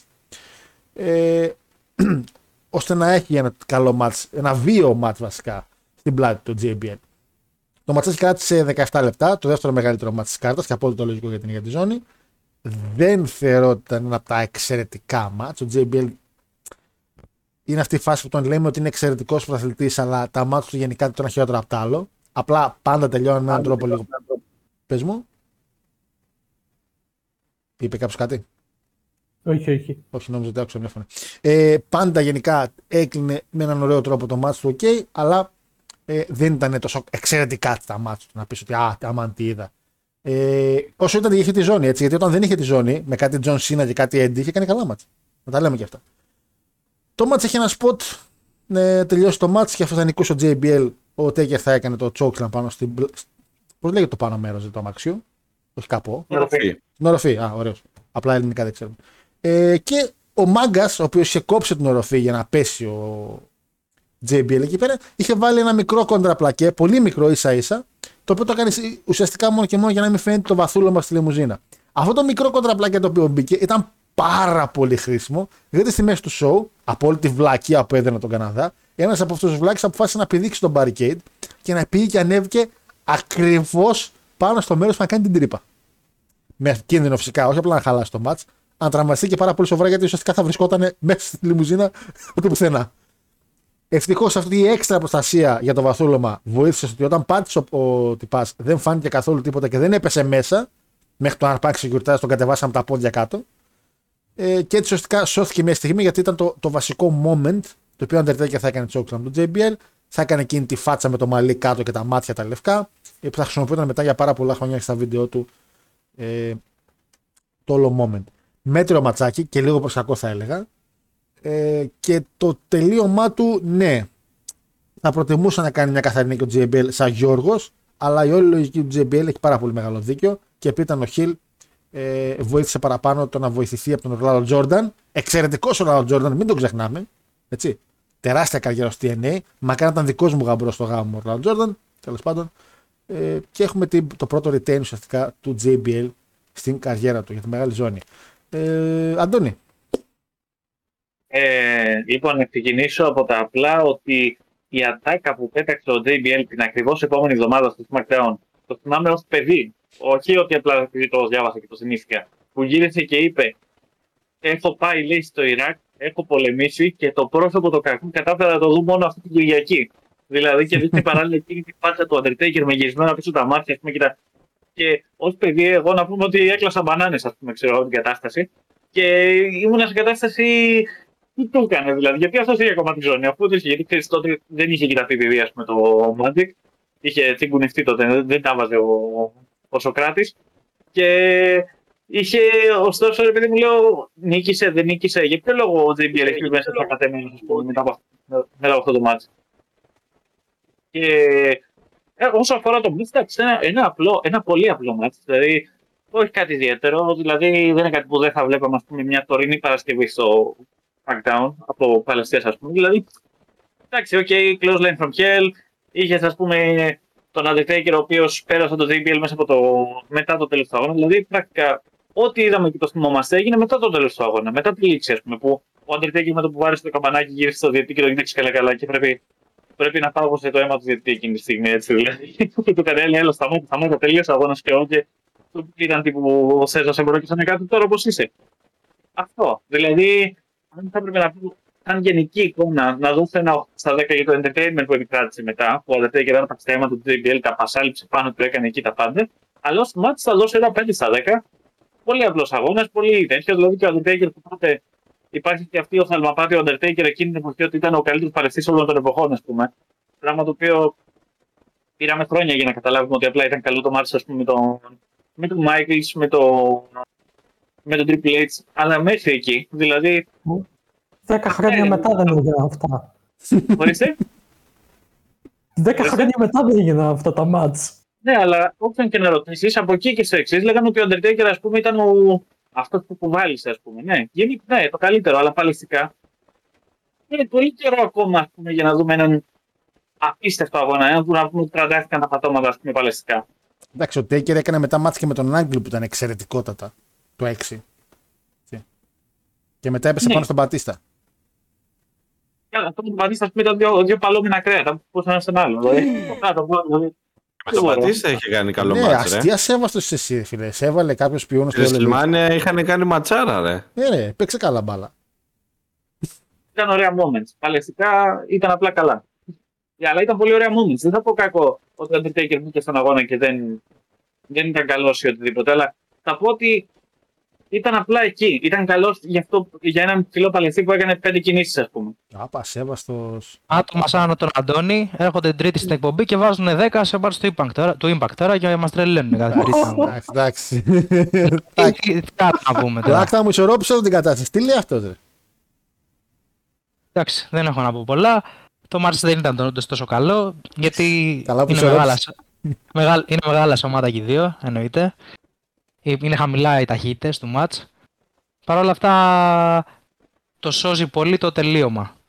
Αν και πήγε να χαλάσει και ο Vince δεν μπορώ να το φανταστώ στα παρασκήνια όταν είδε το, το φαν να ανεβαίνει πάνω στη, στην ροφή της λιμουζίνας. Καλά, με όπλο θα βγαίνει, ρε. Παρ' όλα αυτά, για να θυμόμαστε αυτό το μάτς, κάτι έκανε καλά. Και αυτό ήταν το τελείωμα, το οποίο το έσωσε. Να είμαι απόλυτα ειλικρινής που είπες τώρα θυμάμαι στο match. Εγώ όταν τελείωσε το Diva Search, περίμενα να ξεκινήσει τον Benoit Orton. Δηλαδή, που είπε θυμόμαστε το match. Δηλαδή, να ξεκινήσει το Μόνο άλλο. στο match. Ε. Έχει μείνει το moment με τη, με τη λιμουζίνα. Ναι, αυτό θέλω να αυτό πω. ναι, ναι, οκ, οκ. Ναι. Οπότε για να έχει μείνει αυτό, θεωρείται, θεωρώ ότι κάτι έγινε καλά. Δεν ήταν καλό το match, ήταν βαρετό. Ο κόσμος το, το λάτρεψε γιατί έκανε μέχρι και κύμα το κοινό κατά τη διάρκεια του Είναι, match. ισχύει ένα από Το τα μάτσα αντίθετο. ακόμα το οποίο το κοινό όντως στα μισά έλεγε ό,τι να είναι ονόματα, έκανε το κύμα ξανά και έδειξε ότι δεν ενδιαφέρεται για το μάτς παρότι είχαμε δύο έναν τουλάχιστον πολύ μεγάλο αστέρα του wrestling. Ο Undertaker δεν ήταν τόσο δύσκολο να μην σεβαστούν τον Undertaker πολύ φαν. Και ο Καναδάς σχέστηκε. Δηλαδή δεν Τον το Γιούχαρε. σεβάστηκε. Ναι. Τον Γιούχα στο match. Εντάξει, ο JBL σαν γνωστός κλειφτό κοτάζ πήρε το match, οκ. Ε, Το κοτάδε. Εντάξει, ο άνθρωπος, Εννοείται. ό,τι μπορείς. Έπαιζε άμυνα σε όλο το μάτς και στο 85 έβαλε δύο επιθετικούς. Τελείως. Το μόνο που έλειπε από το match ήταν ε, να έχει το κοινό μπάλες αυτές που έχουν το καλοκαίρι της φουσκωτής και να τις πετάνε δεξιά ή αριστερά όπως είχε γίνει Άλλη μερικά χρόνια αργότερα. κατήφια για εκείνη. Φίλε, Όλεκ, ε, Όλεκ, για να Κοίτα, πες. με αυτά που υπόθηκαν ας πούμε και πριν που δεν τα ήξερα για το ότι ο Taker ήθελε να δώσει καθαρή νίκη στο JBL πάλι μου δείχνει λίγο και αυτό ας πούμε την αδυναμία του Taker να αναγνωρίσει λίγο και τι ήταν ο ίδιος σαν όνομα για την εταιρεία γενικότερα ας πούμε έτσι γιατί το έχουμε ακούσει μέσα χρόνια πόσο έκανε τα χατήρια του Vince που έχει γυρίσει επειδή ο Vince του είπε έλα να δώσεις ένα μάτς ενώ δεν το άντεχε το σώμα του ε, και βλέπω έναν άνθρωπο που δεν μπορούσε να καταλάβει το μέγεθος του ονόματός του. Δηλαδή αυτό είναι το πιο σημαντικό για μένα γιατί εντάξει τώρα ε, άλλοι με το όνομα του Taker θα το θεωρούσαν τρελή τζομπεριά να μπουν να χάσουν από τον ε, JBL εκείνη την περίοδο Τον μπράτσο ουσιαστικά. ναι, δηλαδή ε, Triple H σε μια άλλη, σε ένα παράλληλο σύμπαν δεν υπήρχε περίπτωση να μπει να σου πει θα μπω εγώ να χάσω από τον JBL ρε φίλε πάτε καλά Έλα, εδώ έχεις τον Μπενουάρε, φίλε, τον κοντό. Κοίταξε να, να, να δεις όμως. Οκ, γι' Εντάξει, αυτό το λόγο Benoit κιόλας όμως, ρε έχει φίλε, κράταγε και, ένα, κράταγε και ένα όνομα ερχόμενος από το WCW δηλαδή ε, τον ήξερε ο κόσμος για τις παλαιστικές του ικανότητες έτσι είχε πάρει ένα ράμπλ είχε χτιστεί κάτι γύρω από τον Μπενουά Ε, εντάξει, εσύ το storyline ήταν πιο δυνατό. Λάκτα, τι θες να πεις. ε; Εγώ θέλω να πω ότι γι' αυτό το λόγο κιόλας έχει το, το συγκεκριμένο reputation Undertaker, γι' αυτό έχει το respect από όλους τους παλαιστές. Αλλά και ο Μπράτσο, ο, ο JBL ήταν κολλητός τώρα. Εντάξει, τώρα το ότι έκατσε και. κουμπάρα, ναι, να- οκ, ναι, ναι.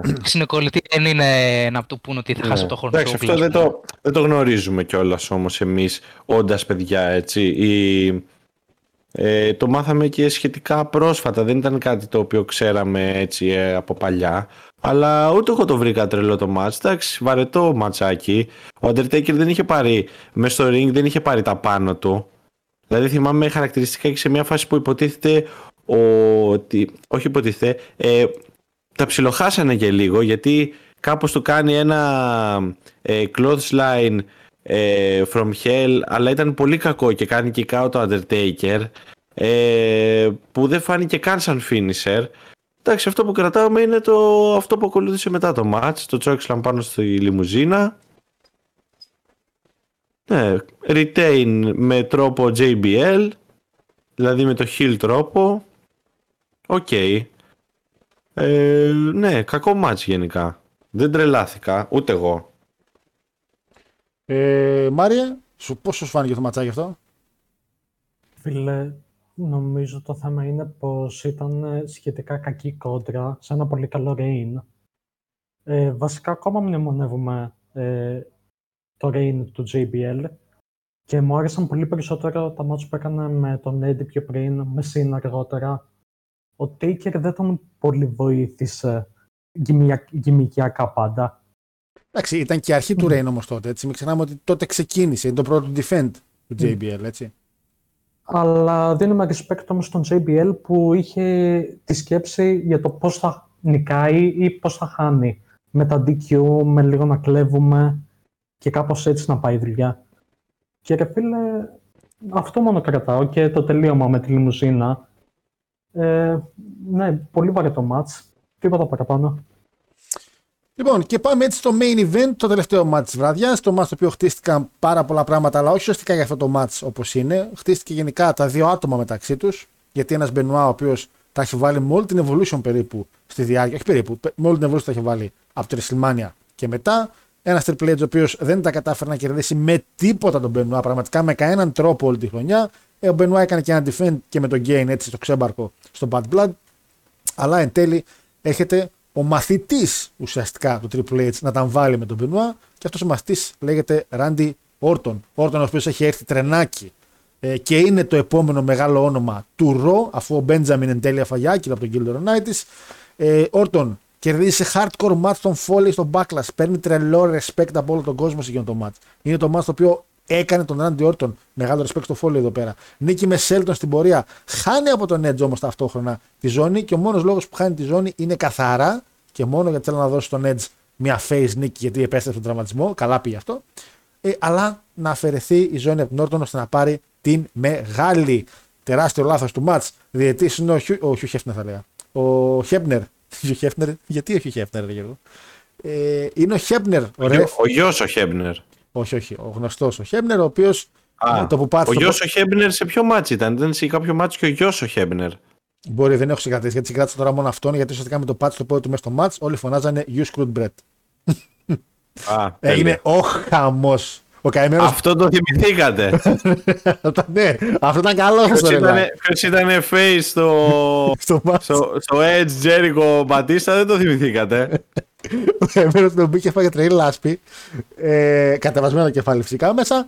Ε, γιουχάρουν λίγο Μπενουά, επιφημούν Όρτον, έναν χίλ Όρτον, παιδιά. Όρτον έχει πάει από ένα χίλ storyline με τον Μπενουά, που έχει πάρει την ευκαιρία για το match. Ε, και, και Καναδό Μπενουά. Και Καναδό Μπενουά στο σπίτι του. Ε, ουσιαστικά πάλι μέσα στο σπίτι του, άλλος μπάτσες. Να πούμε ότι είναι η πρώτη φορά που η ζώνη αλλάζει χέρια του World Heavyweight στο SummerSlam. Είναι η πρώτη φορά που η συγκεκριμένη ζώνη ε, άλλαξε χέρια στο SummerSlam. Μετά πέρασε καιρός για να αλλάξει το 9, μετά ξανά άλλαξε. Ο Όρτον δεν ήταν γενικά ποτέ να κρατήσει τη ζώνη για πάρα πολύ καιρό. Θα την έπαιρνε ο SummerSlam κανονικότατα. Ε, αλλά, αλλά θα την έχανε γρήγορα από γαμπρό. Επίτηδες ήθελαν να κάνουν ένα τεστ. Αλλά, πάλι είπα το αλλά, γιατί δεν είπα αυτό που ήθελα να πω. Είναι 24 χρονών και το κρατάμε αυτό γιατί πριν από ένα χρόνο είχε πάρει ο Λέσναρ τη ζώνη στα 25 του. Ήταν ο πιο νέος προαθλητής τότε του WWE και επειδή έφυγε κακήν κακός από το wrestling, το 2 βασικά, το 3. Το 2 το 3 πήρε ο Λέσναρ τη ζώνη εσείς, το Rock. Το 3. Το 3 έτσι. Ε, επειδή έφυγε κακήν κακός και με πάρα πολύ μεγάλο καυγά, ο Βίνι τον έφυγε το δικό του. Πρέπει να κάνουμε έναν πιο νέο προαθλητή επίτηδες μόνο και μόνο για να ξεχαστεί ο Λέσναρ. Και η επιλογή, φυσικά η εύκολη επιλογή εκείνη τη στιγμή, ήταν ο Όρτον. Ο Triple H ήδη είχε χτίσει κάπως τον Όρτον σαν τον επόμενο και ο Όρτον θα έχανε τη ζώνη πολύ γρήγορα και θα έμενε στο Royal Rumble ε, που θα αναφέρουμε σε κάποιο άλλο review. Ο Σίνα με τον Όρτον στο τελείωμα και θα πήγαινε στη WrestleMania ο Σίνα κανονικά και ο Όρτον με τον Triple H και εκείνη που ο Όρτον θα έπαιρνε τη ζώνη από τον Triple H στη WrestleMania 21. Στην πορεία φυσικά όπως όλοι γνωρίζουμε ο Μπατίστα ε, έκανε τρελό μπαμ με το κοινό και είχε τον τρόπο του να προσελκύσει το κοινό και ο Όρτον η απειρία του και η ανοριμότητά του δεν τον έφερε σε καλή θέση γιατί όταν ήταν face ο κόσμος δεν μπορούσε να τον πάρει σαν face ή δεν ήταν καλές οι του, δεν έπιθε ουσιαστικά. Το ματσάκι θεωρώ ότι είναι ένα πάρα πολύ και τίμιο ματσάκι. Το βάζω όντως, επειδή είχα πει μ' άρεσε πάρα πολύ Triple H Eugene, και αυτό νομίζω ίσως να είναι όντως ε, ε, ειλικρινά το καλύτερο μάτς βραδιάς. Ο Μπενουά έδωσε στο παλικαράκι των Όρτων το μάτς το οποίο έπρεπε να δώσει. Είχαμε ξύλο, είχαμε κάποια παράξενα moments στα οποία ο Μπενουά κάνει ένα suicide dive και βρίσκει με πάρα πολύ δύναμη στο barricade. Πολύ επικίνδυνο όπως φάνηκε στο replay Αλλά είπαν εντάξει, δεν έγινε κάτι, το κεφάλι του χτύπησε. Σιγά. Φυσικά και δεν έγινε κάτι. Με- Fast forward το 2007. ε, three years later. Τέλος πάντων. Και Three years later. Άμα βάλω ένα τραγουδάκι θα φάμε μπαν. δεν ξέρω, δεν το γνωρίζω. Δεν το γνωρίζω. Ας πούμε, είναι, είναι, είναι, είναι ένα ρίσκο το οποίο δεν ξέρω. Μπορεί να μπει στο μοντάζ, πιστεύεις; Ρε φίλε, άμα ακουστεί 10 δευτερόλεπτα. Βάλτο, εννοείται βάλτο. Δεν νομίζω να φάμε κάποιο μπαν. Βέβαια, αγχώνομαι γιατί είπες τη λέξη μπαν και έχω και τον Αντώνη εδώ και τα πράγματα γέρνουν προς την επιτυχία. Είναι στο Pinterest γενικά. Οπότε ετοιμαστείτε. Εντάξει, εντάξει. εντάξει. Meanwhile, three years later.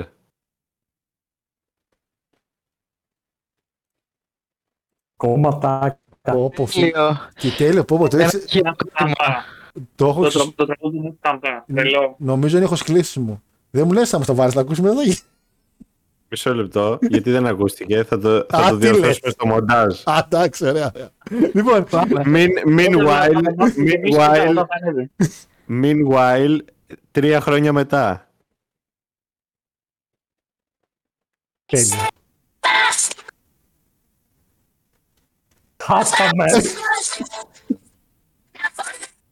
Δεν ακούγεται τίποτα, Όλεκ μου πάλι. Δεν Επειδή, ακούγεται τίποτα. επειδή Τι είναι, γίνεται, ρε είναι φίλε; ψηλέ οι νότες, τα φίλτρα κόβουν τα πάντα, ρε.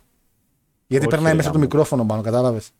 Χάσαμε. Αν έχουμε κάποιον καλό στο ηχομοντάζ, θα το, θα το κουμπώσει τέλεια. λοιπόν, ε, να πούμε βέβαια ότι το match εν τέλει το παίρνει ο Όρτον σε μια υπέροχη στιγμή που πάει να κάνει RKO. Ε, ε, συγγνώμη, πάει να κάνει triple crossface ο Μπενουά, του το γυρνάει πολύ όμορφα. RKO, πανέμορφα RKO, σκάει με όλο το σώμα Μπενουά κάτω. 1, 2, 3. Και εκεί είναι που κάνουν και το face turn στο ίδιο το match. Καθότι ο Μπενουά σηκώνεται, σηκώνει τον Όρτον και τελείω ειλικρινά και για storyline wise, αλλά και όντως ειλικρινά, γυρνάει και του λέει be a man. Γιατί ουσιαστικά το πρόβλημα του Όρτον που το ξέρανε και backstage είναι όταν είναι ανώριμος. Και ο Μπενουά γυρνάει και του λέει: Γίνε άντρας, πήρε τη ζώνη. Έχεις πάρει τη World Heavyweight ζώνη. Γίνε άντρας. Του φύγει το χέρι, φεύγει και το κοινό. Ε, ευτυχώς, ή λέει: Wow, ευτυχώς, ωραία, πήρε τη ζώνη Όρτον, τέλεια. Λοιπόν, ε, Όλεκ. Λοιπόν, ε, ρε φίλε, εντάξει, δεν είναι ας πούμε ούτε κρυφό, ούτε ταμπού σε εισαγωγικά ότι εμένα προσωπικά ο αγαπημένος μου παλαιστής ever είναι ο Chris Benoit. Ε, Σκληρός, ναι. Αλλά έχει υπάρξει αγαπημένος μου και εκείνη την εποχή όταν ήμουν μικρός και ο Randy Orton, ο Face Randy Orton, έτσι. Ε, το match εγώ το θεωρώ πάρα πολύ καλό match. Το τελείωμα είναι αυτό που κάνει που θα κάνει πολύ αργότερα έτσι introduce το RKO out of nowhere αυτή την κατάσταση που ήθελε να, να δώσει στον κόσμο ε, ο Randy Orton ε, είδαμε καλό grappling, είδαμε καλή ροή. Εντάξει είναι Chris Benoit match ρε φίλε. Δηλαδή δεν θα δεις λάθη, θα δεις σωστά πράγματα. Ε, Όντως, αυτό και εγώ θεωρώ πως είναι η μπηχτή του WWE προς τον Brock Lesnar που μας άφησε στα κρύα του λουτρού ενώ εμείς ε, θέλαμε να τον κάνουμε τον νεότερο πρωταθλητή next big thing κτλ. Θα μπορούσε να έχει εξελιχθεί πάρα πολύ καλύτερα για τον Randy Orton, για έναν face Randy Orton, αλλά ήταν περισσότερο έτσι στο στοιχείο του σαν χαρακτήρας και IRL να είναι το κακό παιδί ε, για όσα γινόντουσαν backstage αλλά και μέσα στο ring και μέσα στα storyline. Δηλαδή από εκεί βρ- βρήκε το χαρακτήρα του και βελτιώθηκε μετέπειτα και σαν άνθρωπος ε, Άργησε να βελτιωθείς σαν άνθρωπος γιατί και με τη Ρέτα. άργησε, Ναι, άργησε εντάξει, πολύ. ναι. άργησε αλλά με, πιστεύω ότι άμα τον πιέζανε στο να είναι face και να κάνει τέτοια πράγματα ή θα είχε αποτύχει τελείως σαν παλαιστής ε, ή θα ήταν 10 φορές χειρότερος από ό,τι υπήρξε στην παιδική του ηλικία ακόμα και τώρα που είναι 40 ας πούμε ε, αλλά το μάτι ήταν πολύ καλό ε, ήταν το καλύτερο της ε, βραδιάς έτσι. Αυτά που ακολούθησαν μετά δηλαδή αυτό το διβδόμαδο ε, και λίγο μετά που έχασε τη ζώνη ο Ράντι Όρτον σε όλο το feud με το Triple H και τα ματσάκια με τον Σίλτον Benjamin που έπαιρνε και αυτός έτσι ένα push από τα τελευταία push που έπαιρνε εκείνη τη, την περίοδο ε, σοβαρά push ε, και με τον Μπενουά και τα tag team και αυτό που είπαμε στην αρχή με την τούρτα όλα αυτά ήταν moments πολύ δυνατά και πολύ ωραία ε, και γενικά ναι αυτό δηλαδή δεν έχω να προσθέσω κάτι άλλο σχετικά με το match Ε, να κάνω μια διόρθωση βασικά για να μην το. Γιατί σίγουρα θα αρχίσει κάποιο εκεί που θα ακούει την εκπομπή θα είναι σε φάση. Α, το είπανε λάθος. 2002 εν τέλει ο Λέσναρ. Πήρε τη ζώνη από τον Ροκ για να μην αρχίσουν. Ε, λοιπόν, ε, Μάριε. Ρε φίλε, ήταν το match βασικά ήταν καλό από άποψη στατιστικής. Τι εννοώ, ότι Τι- τότε πολλά φάουλ. ο... Τα 6 goals ήταν πολλά. Θα σου εξηγήσω τι εννοώ. Κατέβασε πολλές τελικές ο Όρτον και Ε, τι φάστα, ρε, ήταν είχε- στην ευθεία. τι- Ο Όρτον τότε, 24 ετών, ενώ ο Μπενουά πάλευε ήδη 20 χρόνια. Με αυτή τη λογική, ότι ο ένας είναι βετεράνος, ο άλλος είναι πολύ νέος ακόμα. Τι ήταν βετεράνος με νέο. τι- Μα, Μάρια, μα, μα άφησε άφωνο, ε. Άρα ο Κέβιν Σάλιβαν εν τέλει Ε, με το χέρι. Τι να πω. Εντάξει, ε, σε κατάσταση με το review. Εντάξει, σε έκανε τώρα ένα από το Εντάξει. χώρο. Λοιπόν, Αλλά πες. Επίσης κάτι ακόμα που παρατήρησα συγκρίνοντας Όρτον του τότε με του τώρα είναι πως ο Όρτον είχε τότε μια αθλητικότητα που όσο, περ- όσο περνάνε τα χρόνια την έχασε κάπως που δεν είναι τόσο κακό αυτό με τη λογική ότι μετά το έκανε λίγο πιο γυμικιακά, πάλευε, να το πω έτσι, πιο heel. Κοίτα, ουσιαστικά αυτό που λες έχει υποθεί σε συζήτηση, σε podcast πάλι του Πρίτσαρτ ότι δεν το έκοψε, του το κόψανε. Ατάκες όπως δεν χρειάζεται σε δύο μέτρα να κάνεις cross-body από τη γωνία. Ναι. Τον, τον είπανε μη κάνεις, έχει υποθεί και σε πολλά DVD αυτό και του Orton DVD έχει υποθεί και στο Triple H DVD έχει υποθεί ότι του είπανε δεν χρειάζεται να πηγαίνεις στη γωνία να κάνεις cross-body π.χ. Κάνεις ένα εξαιρετικό dropkick, φτάνει. Ακούγεται Ναι. λίγο κάπως για τα αρνά δεδομένα, αλλά τότε θεώρησαν ότι δεν το χρειάζεται, είτε heel είτε face. Δεν είναι για σένα. Κάκιστο, κάκιστο sharpshooter. Το χειρότερο, μα το είδες πώς να είναι. χειρότερο και από ροκ. Όχι, όχι, εντάξει. Αλλά σαν να πάλευε να δέσει μακαρόνια ήταν. Τι ήταν αυτό το πράγμα; Και δεν ήξερε πού να βάλει τι. Ε, 7.75 το βάλα εδώ το μάτς. Δυνατός, δυνατός. Δυνατός. Αντώνη μου. Θα ξεκινήσουμε με το ότι μπαίνοντας μέσα στο μάτσο εκείνη τη στιγμή ο Όρτον πραγματικά πρέπει να φοβόταν ακούγοντας το κοινό από νωρίς για το τι θα πετύχει μπροστά του, για το αν θα τον επιθυμήσουν, για το αν θα τον γιοχάρουν, για το αν θα πάρει ας πούμε People's Champion ε, καταστάσεις. Αλλά από εκεί και στο εξής θα πούμε ότι ο Όρτον έδειξε σε αυτόν τον αγώνα γιατί θα είναι το μέλλον του WWE, για το λόγο για τον οποίο και ακολούθησε πολύ πιστά τον Μπενουά σε ό,τι του έλεγε και έκανε. Ο ίδιος από μόνο του έκανε πολύ, πολύ ωραίο wrestling και γενικά εκτός από το ότι είναι ένας από τους αγαπημένους μου αγώνες στην ιστορία. Ε, δεν ξέρω, δεν ξέρω τι, παρα- τι, πα- τι παραπάνω μπορώ να πω που δεν είχε ακουστεί ήδη για αυτόν τον αγώνα. Δηλαδή, κυριολεκτικά νομίζω ότι ο καθένας μέσα σε μια δεκάδα ας πούμε, με unexpected wins πάντα έχει μέσα το match γιατί ο Όρτον μέχρι το τέλος του αγώνα έδειχνε ένα χαρακτήρα τύπου Α, είμαι δυνατός, αλλά δεν θα τα καταφέρω να τον πάρω το Μπενουά. Δηλαδή, και στο τέλος δείχνει αυτό το RKO out of nowhere. Και κυριολεκτικά έκλεψε ρε παιδί μου την, την νίκη. Δηλαδή, ο κόσμος, ας πούμε, είχε ήδη στο, είχε τη γεύση ότι ο Μπενουά θα, θα, θα φύγει το, από την αρένα πρωταθλητή. Και ξαφνικά του άφησε όλου με το στόμα ανοιχτό. Ε, το πώς εξελίχθηκε ο Όρτον και το πώς ας πούμε ξεκίνησε να γίνεται και πιο αργός σιγά σιγά και να γίνεται πιο μεθοδικός μέσα στον αγώνα και όλα αυτά τα βλέμματα τα νεκρικά που έριχνε στου αντιπάλου του δεν φάνηκαν καθόλου. Γιατί ας πούμε ο Όρτον μπήκε μέσα ντεμίθερης, να το πω έτσι. Δηλαδή είχε ε, το, το κοινό του με τον Μπιζάρολαντ, οπότε φώναζε και λίγο υπέρ του και ο ίδιος έδειχνε έναν χαρακτήρα τύπου ότι δείχνει σεβασμό στον Μπενουά μέσα στον αγώνα. Αλλά ναι, είναι αυτό που είπε ο Μάριος ακριβώς, ότι είχε, έχει χάσει την αθλητικότητά του κτλ. ας πούμε. Δηλαδή παρατηρεί πράγματα τα οποία ας πούμε, δεν ανήκουν στον Όρτον, μέσα στον αγώνα. Κάτι crossbody, κάτι τέτοια περίεργα. Ε, Όπως ξεκίνησα. Κοίτα, ο Όρτον έτσι ξεκίνησε να παλεύει, η αλήθεια είναι. Με crossbody, dropkick και όλα τα συνάφη. Έχει και το finisher το overdrive που στην πορεία το έκανε και MVP. Το είχε ονομάσει Playmaker. και του δώσαν το RKO που είναι παλιό finisher του Triple H. Ήταν και ένα τιμή Σένεκεν. Ε, Λάκτα. Ναι. Μας ήταν πολύ καλό. Ένα μάτς αντάξιο των προσδοκιών. Απρόβλεπτο αποτέλεσμα. Θεωρώ και γι' αυτό το λόγο δούλεψε. Γιατί δεν πιστεύω ότι κάποιος πηγαίνοντας στο show ή αγοράζοντας το show περίμενε ότι ο Randy Orton θα κερδίσει τον Μπενουά. Οπότε έχει και το, το αίσθημα του, του απρόβλεπτου, το οποίο δουλεύει πάντα στο wrestling.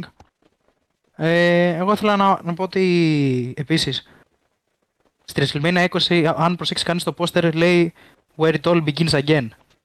Στη WrestleMania 20 τελειώνει το show με τον Eddie και τον Benoit να έχουν τις ζώνες. Θεωρώ ότι βρισκόμαστε σε μια περίοδο transitional για το WWE γιατί έχουν χάσει ονόματα όπως Austin, ο Rock που είναι δύο από τα μεγαλύτερα ονόματα στο wrestling. Ο Hogan ε, λίγο παλιότερα, οκ. Okay. Οπότε το WWE έχει πλέον την ανάγκη να γεννήσει νέους παλαιστές, νέα μαρκή ονόματα τα οποία θα μπορέσουν μελλοντικά να προωθήσουν την εταιρεία, να την πάρουν από το χέρι και να την εξελίξουν. Είμαστε σε αυτή την περίοδο, καθώς βλέπουμε ότι δύο νέα παιδιά, ο Όρτον και ο Σίνα, επιθυμούνται από τον κόσμο, παρότι ο Όρτον είναι χιλ, παρότι ο Μπατίστα είναι χιλ, ο Σίνα, οκ, okay, είναι λογικό να, να έχει τον κόσμο από πίσω του. Οπότε βρισκόμαστε σε μια εποχή που το WWE πρέπει να, να κατασταλάξει και να βρει νέα, νέα ταλέντα και νέους παλαιστές και να τους εξελίξει. Και νομίζω ότι αυτό το pay-per-view χαρακτηρίζει έντονα αυτή, αυτή τη, την περίοδο και αυτό που θέλει να πετύχει το WWE. Ο Orton χάνει γρήγορα τη ζώνη από τον, ε, από τον ε, Triple H. Την επόμενη μέρα στο ρο παλεύει με τον Benoit ξανά για τη ζώνη στον Καναδά. Γίνεται το, το turn από την Evolution. Ο Orton θα γίνει face. Θα, προσπα... θα προσπαθήσει να γίνει face βασικά. θα προσπαθήσει. okay. Στην πορεία θα γίνει face και ο Μπατίστα. Οπότε βλέπουμε ότι ο Vince και γενικά το creative του WWE παρατηρεί ότι όντως το κοινό, ας πούμε, βλέπουν το πώς αντιδράει ο κόσμος και κατευθείαν αλλάζουν τους χαρακτήρες των παλαιστών. Γίνεται στον Edge, γίνεται στον Μπατίστα, γίνεται και στον, ε, στον Orton. Οπότε νομίζω ότι είναι, είμαστε σε ένα κρίσιμο σημείο για την WWE. Το μάτι είναι πολύ ωραίο. Έχει μείνει το moment με τον Orton στο τέλος να σηκώνει τη ζώνη. Είναι ο νεότερος πρωταθλητής. Νεότερος World Heavyweight, νεότερος WWE είναι ο, ο Lesnar. Ναι. Και τελειώνει ένα show το οποίο ήταν αρκετά παράξενο. Μέχρι τη μέση του με πάρα πολύ μικρά match του 8 λεπτού. Μετά μπήκανε τα μεγαλύτερα μάτς, οκ. Okay. Αν θα μπορούσα να το χαρακτηρίσω το show θα μπορούσα να πω... Hinge in the middle. Γενικά το show σαν show βλέποντας κάποια review να το πούμε έτσι ε, από το MDB και από το Amazon στο customer service του DVD ναι μπήκα εκεί πέρα να ψάξω τι παίζει ε, βλέπω κάτι review του 2005 και είναι πάρα πολύ ενδιαφέρον να τα βλέπεις αυτά το 5 και το 7 ε, γενικά, τα πιο πολλά. Καταρχήν στο MDB έχει 6,7, αλλά γενικά ποτέ κανένα paper δεν έχει πάνω από 7, ας πούμε. Να ξέρετε όσον αφορά το MDB. Βλέποντας όμω. Δεν είναι reliable. Ναι, πάμε. Ναι, απλά βλέπω τα review και τα review, ας πούμε, λένε. Υπάρχουν μερικά review τα οποία λένε εξαιρετικό pay per view. Ένας πολύ τσάκαλο για την εποχή του γράφει ένα OK event με παράξενο κιλό. Ε, κιλό, κοινό, Γιώργο. κοινό. Ε, Επίσης, ένα review του 2005 γράφει ήταν ένα πάρα πολύ καλό pay per view. Ένας άλλος γράφει ότι του 5 ήταν πολύ καλύτερο. Έκανε το review Σεπτέμβριο του 5. Δεν ξέρω γιατί πήγε να κάνει στο MDB ένα χρόνο μετά. Ε, ένα παλικαράκι, λογικά ο Μάριος της εποχής του The best SummerSlam I have ever watched. Γιατί λογικά έχει το Diva Dodgeball μέσα και είπε εδώ είμαστε. Ε, και πάρα πολλοί μιλάνε στα review τους για το moment στο τελείωμα. Αφορά το moment δηλαδή του Orton να γίνεται πρωταθλητής. Φυσικά πάρα πολλοί αναφέρουν έξω στο DVD τη σκηνή με το ότι ο Μπενουά έχει στιγματίσει αυτό το SummerSlam γιατί είναι ένα moment το οποίο δεν βλέπουμε πια το RKO που έχει φάει. βλέπουμε απλά τον Όρτον να σηκώνει το χέρι για τη ζώνη. Ε, το DVD γενικά έχει καλά reviews, είναι 66% στα 5, είναι 5 αστέρια στο Amazon, έχει ένα 4,4 out of 5. Ε, έχει τα extras πιο κάτω, τα οποία είναι ε, ένα interview του Τζέρικο, οι Dudleys που τις στρατηγικές τους, έχουν λίγο τον Eddie Guerrero να μιλάει με τον Μπενουά καθότι βρεθήκανε Rock και SmackDown και είναι και φίλοι οπότε βάλαν κάτι εκεί. Ε, και γενικά ουσιαστικά όλα είναι γύρω από το main event. Δεν σχολιάζουν ουσιαστικά τίποτα άλλο στο show πέρα από τον Μπενουά και τον Randy Orton. Στην πιο πρόσφατη λίστα top 10 SummerSlam matches έκανε το Inner Sanctum ένα μεγάλο site στην Αυστραλία, αλλά είναι η τελευταία λίστα που έγινε με top 10 του SummerSlam, βρήκα την πιο πρόσφατη δηλαδή. Το match είναι στο νούμερο 8. Το 8 δηλαδή καλύτερο match ε, σε main event του SummerSlam. Οκ, δεκάδα. Δεκάδα, ναι, θέλετε να σας πω την δεκάδα για να ξέρουμε που κειμενόμαστε; Και είναι, και είναι, να προσθέσω και είναι και πολύ respect ας πούμε το όλο η όλη κίνηση ας πούμε και η σημασία του να σου πει μετά ο Chris Benoit μέσα στον Καναδά ενώ έχει χάσει τη ζώνη BMI, ότι ξέρεις ναι. κάτι. Ναι είσαι εσύ ρε φίλε. Προχώρα ας πούμε. Μην ε, ε, απογαλακτήσω από την υπόλοιπη ομάδα. Άντε να μπαίνουμε Εντάξει, στην κάτι- κουβέντα. κάτι που δεν έγινε προφανώς Δεν έγινε εν τέλει. Και εν τέλει ουσιαστικά ήταν forced το πώς βγήκε από την ομάδα. Από ζήλια του Γάμπρου δεν ήταν δηλαδή από ναι του Όρτον. και από βλακεία του Όρτον ε, ανοριμότητας ας πούμε Ε, Ε, αλλά είναι πολύ μεγάλο το moment. Δηλαδή, άμα δεν είχαν γίνει αυτά τα οποία γίνανε μέσα στα επόμενα δύο χρόνια, και βάζω και τα, επόμενα, και τα, βάζω και τα δύο χρόνια, γιατί χάσαμε την επόμενη χρονιά Eddie, χάσαμε μετά τον Μπενουά, ε, ο Όρτον έκανε τα δικά του. Δηλαδή, ίσως βλέπαμε πολύ διαφορετικά πράγματα. Ο Όρτον εν τέλει ήταν τόσο κακός face που μέσα σε διάστημα ενός χρόνου κατάφερε να ξαναγίνει ο μεγαλύτερος heel της εταιρείας ε, πηγαίνοντας να παλέψει με τον Ray Mysterio και τον Kurt Angle στη WrestleMania 22, έτσι. Δηλαδή πέρασε η χρονιά, πέρασε η WrestleMania 21 σβηστά, πήγε με. Βασικά τι σβηστά, έγινε με τον Daker. Μην λέω βλακίες, δεν χρειάζεται να πάω τόσο μακριά. Με τον Daker. Δηλαδή ήταν τόσο κακός face που απευθείας πριν τη WrestleMania 21 έγινε heel πάλι. Έτσι. Σωστά. Δεν ήταν κακός face ε, λόγω του ταλέντου. Όχι, ήταν δεν- κακός face λόγω του χαρακτήρα. δεν μπορούσε να πείσει, δεν μπορούσε στα να κάνει. παρασκήνια. Ναι. Ένας Όρτον ο οποίος, by the way, στην πρόσφατη ιστορία μας, 26 Δεκάτου 2022, είναι δύσκολο άμα θα ξαναγυρίσει στο wrestling ή όχι. Του ταλαιπωρεί πάρα πολύ τραυματισμός, ο οποίος έχει, δεν μπορεί να γιάνει. Παρότι γιορτάζει ο Δημήτρη σήμερα. Ε, πω, πω, τι σφαίρα ήταν αυτή στο τελείωμα. Ε, και δεν ξέρουμε τώρα κατά πόσο αυτός ο αξιαγάπητος παλαιστής πια για την εποχή μας Ράντι Όρτον και Face Ράντι Όρτον και Χαβαλέτζη, ε, πώς ακριβώς θα εξελιχθεί η καριέρα του και η πορεία της η πορεία της από εδώ και πέρα. Ε, by the way, στα πολύ στα BAM, η λίστα η δεκάδα έχει μέσα στο 10 Taker Lesnar το 15, Michael Vader το 96, εξαιρετικό μάτς όντως. Ε, νούμερο 8 είπαμε Benoit Orton, 7 Rock Lesnar το 2, που πήρε τον Johnny Lesnar, νούμερο 6 Jeff Hardy CM Punk το Ladder Match, για όσους θυμάστε, νομίζω πιο πρόσφατη ιστορία έτσι, το ξέρετε όλοι. Ναι. Ε, Χρόνια πολλά CM Punk. γιατί, Γιατί έχει γενέθλια γενέθλια. σήμερα; Ναι. Α, ναι, και καλά. καλά, επειδή το... Κάτσε ρε, έχει γενέθλια. όντως, legit, 26 Οκτωβρίου. Καλά, ρε, εσείς. Α, Κάναμε η πρώτη μας ογράφηση στα νύχτα του CM Punk. Δεν, τρέπε- δεν, δεν τρέπεστε. Εντάξει. λοιπόν, νούμερο 5, 2017. Lesnar, Roman, Braun και Samoa Joe, το Fatal 4 Way. Ναι, Ε, νου- νούμερο 4, το 11, Punk Cena. Εντάξει, ήταν όντως πολύ καλό μάτς. Λέμε πλάκι. οκ. Νούμερο 3, Brian Cena. Πφ, Πολύ πιο καλό μάτς. Ισχύει. Αλλά εντάξει, καλό μάτς επειδή είχαμε και καλό διαιτή εκεί Triple H. Ε, νούμερο 2 έχει το 8 Edge με Taker το Hell in a Cell. Συμφωνώ. Εξαιρετικό. Και νούμερο ένα, επειδή εντάξει είναι τύπου Μάριος αυτός που κάνει τη λίστα, έχει το 92 τον Bret Hart British Bulldog. Εντάξει. Ω, Είναι αυτοί που λένε Αλλά ότι και- α, καλύτερο μάτι στη WrestleMania το Michaels Bret Hart το Iron Man. Ρε, που το βλέπεις και κοιμάσαι μάλλον δύο φορές. Περίμενα νούμερο ένα να έχει. Συγγνώμη χώρο. να ρωτήσω, να ρωτήσω κάτι εγώ. Παρακαλώ, φίλε μου. Ε, Οκ, το Seth Rollins John Cena που είναι, το είπαμε μήπως και δεν το άκουσα. Όχι, όχι, δεν ήταν με στη δεκάδα της λίστας. Η λίστα έγινε τώρα πριν από ένα μήνα. Δεν ήταν μέσα στη δεκάδα το Rollins Cena; Όχι, δεν ήταν. Καλά, Ω. εντάξει. Ω, κύριε Μακρύς, εδώ τα παιδιά είναι όλοι άσχετοι. Χάσαμε!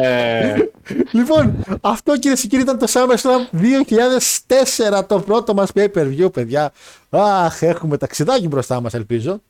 Ε, και ταξιδάκι ελπίζουμε να μην έχει και ο Λάκτας, όταν είναι μαζί μας στο επόμενο review. Τώρα, Έχουμε ταξιδάκι.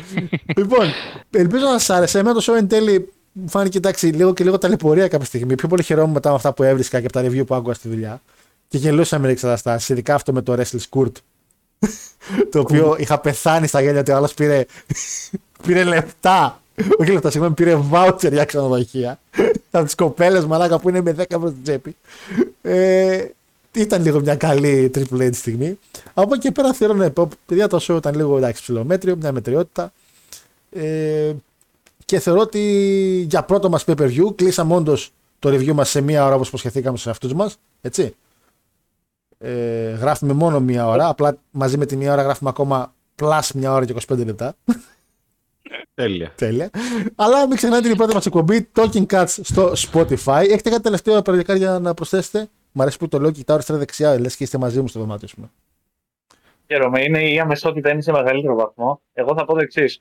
Θέλω να ρωτήσω, όταν ήταν ο Έτσι και βγήκε έξω, όταν έφευγε ρε παιδί μου και πήγε να κάνει τον tour μετά το τέλος του αγώνα, που άφησε το κινητό του κάτω σε μια γωνία, ας πούμε, και ήταν ο Βίντ και σκέφτηκε, δεν μπορεί ο Ματ Χάρντι λοιπόν να παλέψει, ε. Και έπιασε το κινητό του Έτσι και άρχισε να στέλνει στη Λίτα ερωτικά μηνύματα τύπου, ξέρω εγώ, πού είστε, ρε, Λίτα, πού χάθηκε, ρε κορίτσι, να κάνουμε κανένα δρομολόγιο μαζί. Και όταν γύρισε ο Edge, ας πούμε, ξέρω εγώ, η Λίτα το είχε στείλει ήδη γυμνές και από εκεί ξεκίνησε. Και είπε ο Vince, θα πουλήσουμε το καλύτερο πρόγραμμα όλων των εποχών. Εγώ πιστεύω ότι αυτό παίζει. το Δεν, backstage. δεν υπάρχει περίπτωση ο Vince να ήξερε την κατάσταση και να το χρησιμοποιήσει έτσι. Εντάξει, Δεν, δεν, δεν είναι τους άνθρωπου.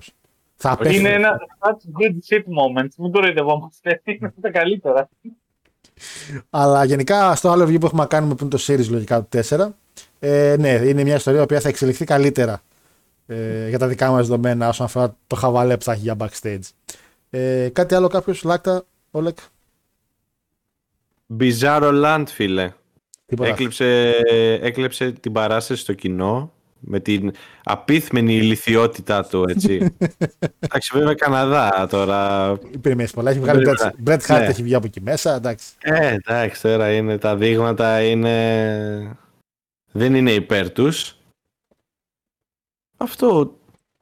Ε, ε, πολύ, πολύ mid pay-per-view. Αλλά μέσα, στο, μέσα στην μετριότητα, ας πούμε, έχει κάποια moments τα οποία κρατάνε μέχρι και σήμερα πάρα πολύ γερά. Και αυτό είναι η απόδειξη ότι τότε σου δίνε πράγματα το wrestling που το WWE συγκεκριμένα σου δίνει πράγματα τα οποία ακόμα και το, όλο το προϊόν να μην ήταν καλό είχες μετά κάτι να συζητήσεις που θα το θυμώσουν για καιρό τώρα άμα πας σε άλλα pay-per-view πίσω δεν θα θυμάσαι καταστάσεις ιδιαίτερες Ναι, ισχύει ότι δεν έχουμε πια τα moments τα οποία προσωπικά, ας πούμε, ένα πράγμα το οποίο έχω συνειδητοποιήσει είναι ότι στα πρόσφατα pay per view δεν θυμάμαι τις κάρτες, ποιοι παλεύαν, τι ήταν το main event. Και αν με ρωτήσεις για pay per view του 4 και του 5, μπορώ να σου πω όλη την κάρτα. Δηλαδή, Ναι. και μου κάνει εντύπωση αυτό το πράγμα. Είναι επειδή τα βλέπα πολύ συχνά λόγω ότι ήμουν μικρός και τα ψάχνα πιο έντονα και τα είχα πολύ στη μνήμη μου, επειδή τα κατέβαζα συνεχόμενα και βλέπα στιγμιότυπα. Πήγε στιγμή, ας πούμε, με, το, με τη χλέπα του Όρτον. Το moment αυτό καθαρά στο www.com το έχω δει το βιντεάκι άπειρες φορές το κλιπάκι. Άπειρες φορές. Τώρα τα βλέπω μια φορά και λέω εντάξει, το είδα τελείωσε. Τότε δεν είχα πολλά πράγματα να δω και ίσως όλοι μας να μην είχαμε πολλά πράγματα να δούμε και βλέπαμε σε επανάληψη, σε λούπα τέτοιες στιγμές. Αυτό με την τούρτα που λες και με τη σαμπάνκι που πετάχτηκε από μέσα όρτων. Δηλαδή πολλές στιγμές που νομίζω ήταν το, για το rematch, για το Unforgiven αυτό νομίζω, αν δεν κάνω λάθος. Ε, τέλος πάντων, ήταν τέτοια moments, θα ζήσουμε και άλλα στην πορεία. Το καλό είναι ότι αν τα πάρουμε με τη σειρά όπως λέμε σε αυτούς μας, θα βλέπουμε και την εξέλιξη κάποιων παλαιστών ή και πώς φάγανε χώμα στην πορεία βασικά και τις δύο μεριέ. Ε, Μάρια μου, κάτι τελευταίο; Όχι φίλε, τίποτα. Εξαιρετικός, ήσουν εξαιρετικός σήμερα, να ξέρεις. Να είσαι καλά. Έτοιμος να Λε και πάλευε δυόμιση ώρε και έτοιμος να ξεψυχήσει είναι. Λοιπόν, να πούμε και στα παιδιά που μας ακούνε φυσικά, ευχαριστούμε πάρα πολύ για την βαρέα σας. Βασικά, ποια παρέα σας, taped είναι. Ε, αλλά θα μας ακούσετε στην πορεία στο Spotify που τόσο θέλατε. Να επενθυμίσω ότι η εκπομπή είναι ένα DLC, ένα expanded universe της main εκπομπής που είναι γίγαντες του Cats στο newsmacadonia.gr και στο YouTube φυσικά κάθε τρίτη 6 με 8 μαζί με τον αγαπητό Παναγιώτη και φυσικά το Spotify, τα έξτρα μας μαζί με τα παιδιά εδώ πέρα, το Talking Cats το οποίο θα κάνει τα retro review και ό,τι άλλο βγει στην πορεία και ό,τι άλλο μπορεί να θελήσετε και εσείς στην πορεία. Social media τα ξέρετε, Instagram γίγαντες του Cats γράφετε εκεί πέρα και μας βρίσκεται και φυσικά στο Facebook επίσης γίγαντες του Cats στα ελληνικά όπως ήταν η παλιά εκπομπή στον Αντένα που κλέψαμε και το όνομα. Ευχαριστούμε πάρα πολύ για αυτό το, ε, το υπέροχο pay που μας έδωσε ο WWE και τα παιδιά που ήταν μαζί μου συνεργάτε παιδε ήταν εξαιρετικοί για σήμερα. Είμαι σίγουρος ότι όσο περάσει ο καιρός θα είμαστε ακόμα καλύτεροι, ακόμα καλύτερες ατάκες και πιο ωραία ροή. Δεν έχω να πω κάτι παραπάνω, παιδες. Καλή συνέχεια να έχετε. Δεν ξέρω αν μας ακούτε πρωί, βράδυ, μεσημέρι, στο σχολείο, στον ύπνο, ό,τι άλλο κάνετε. Τα λέμε στο επόμενο επεισόδιο Talking Cats. Ε, γεια σας! Καλή συνέχεια.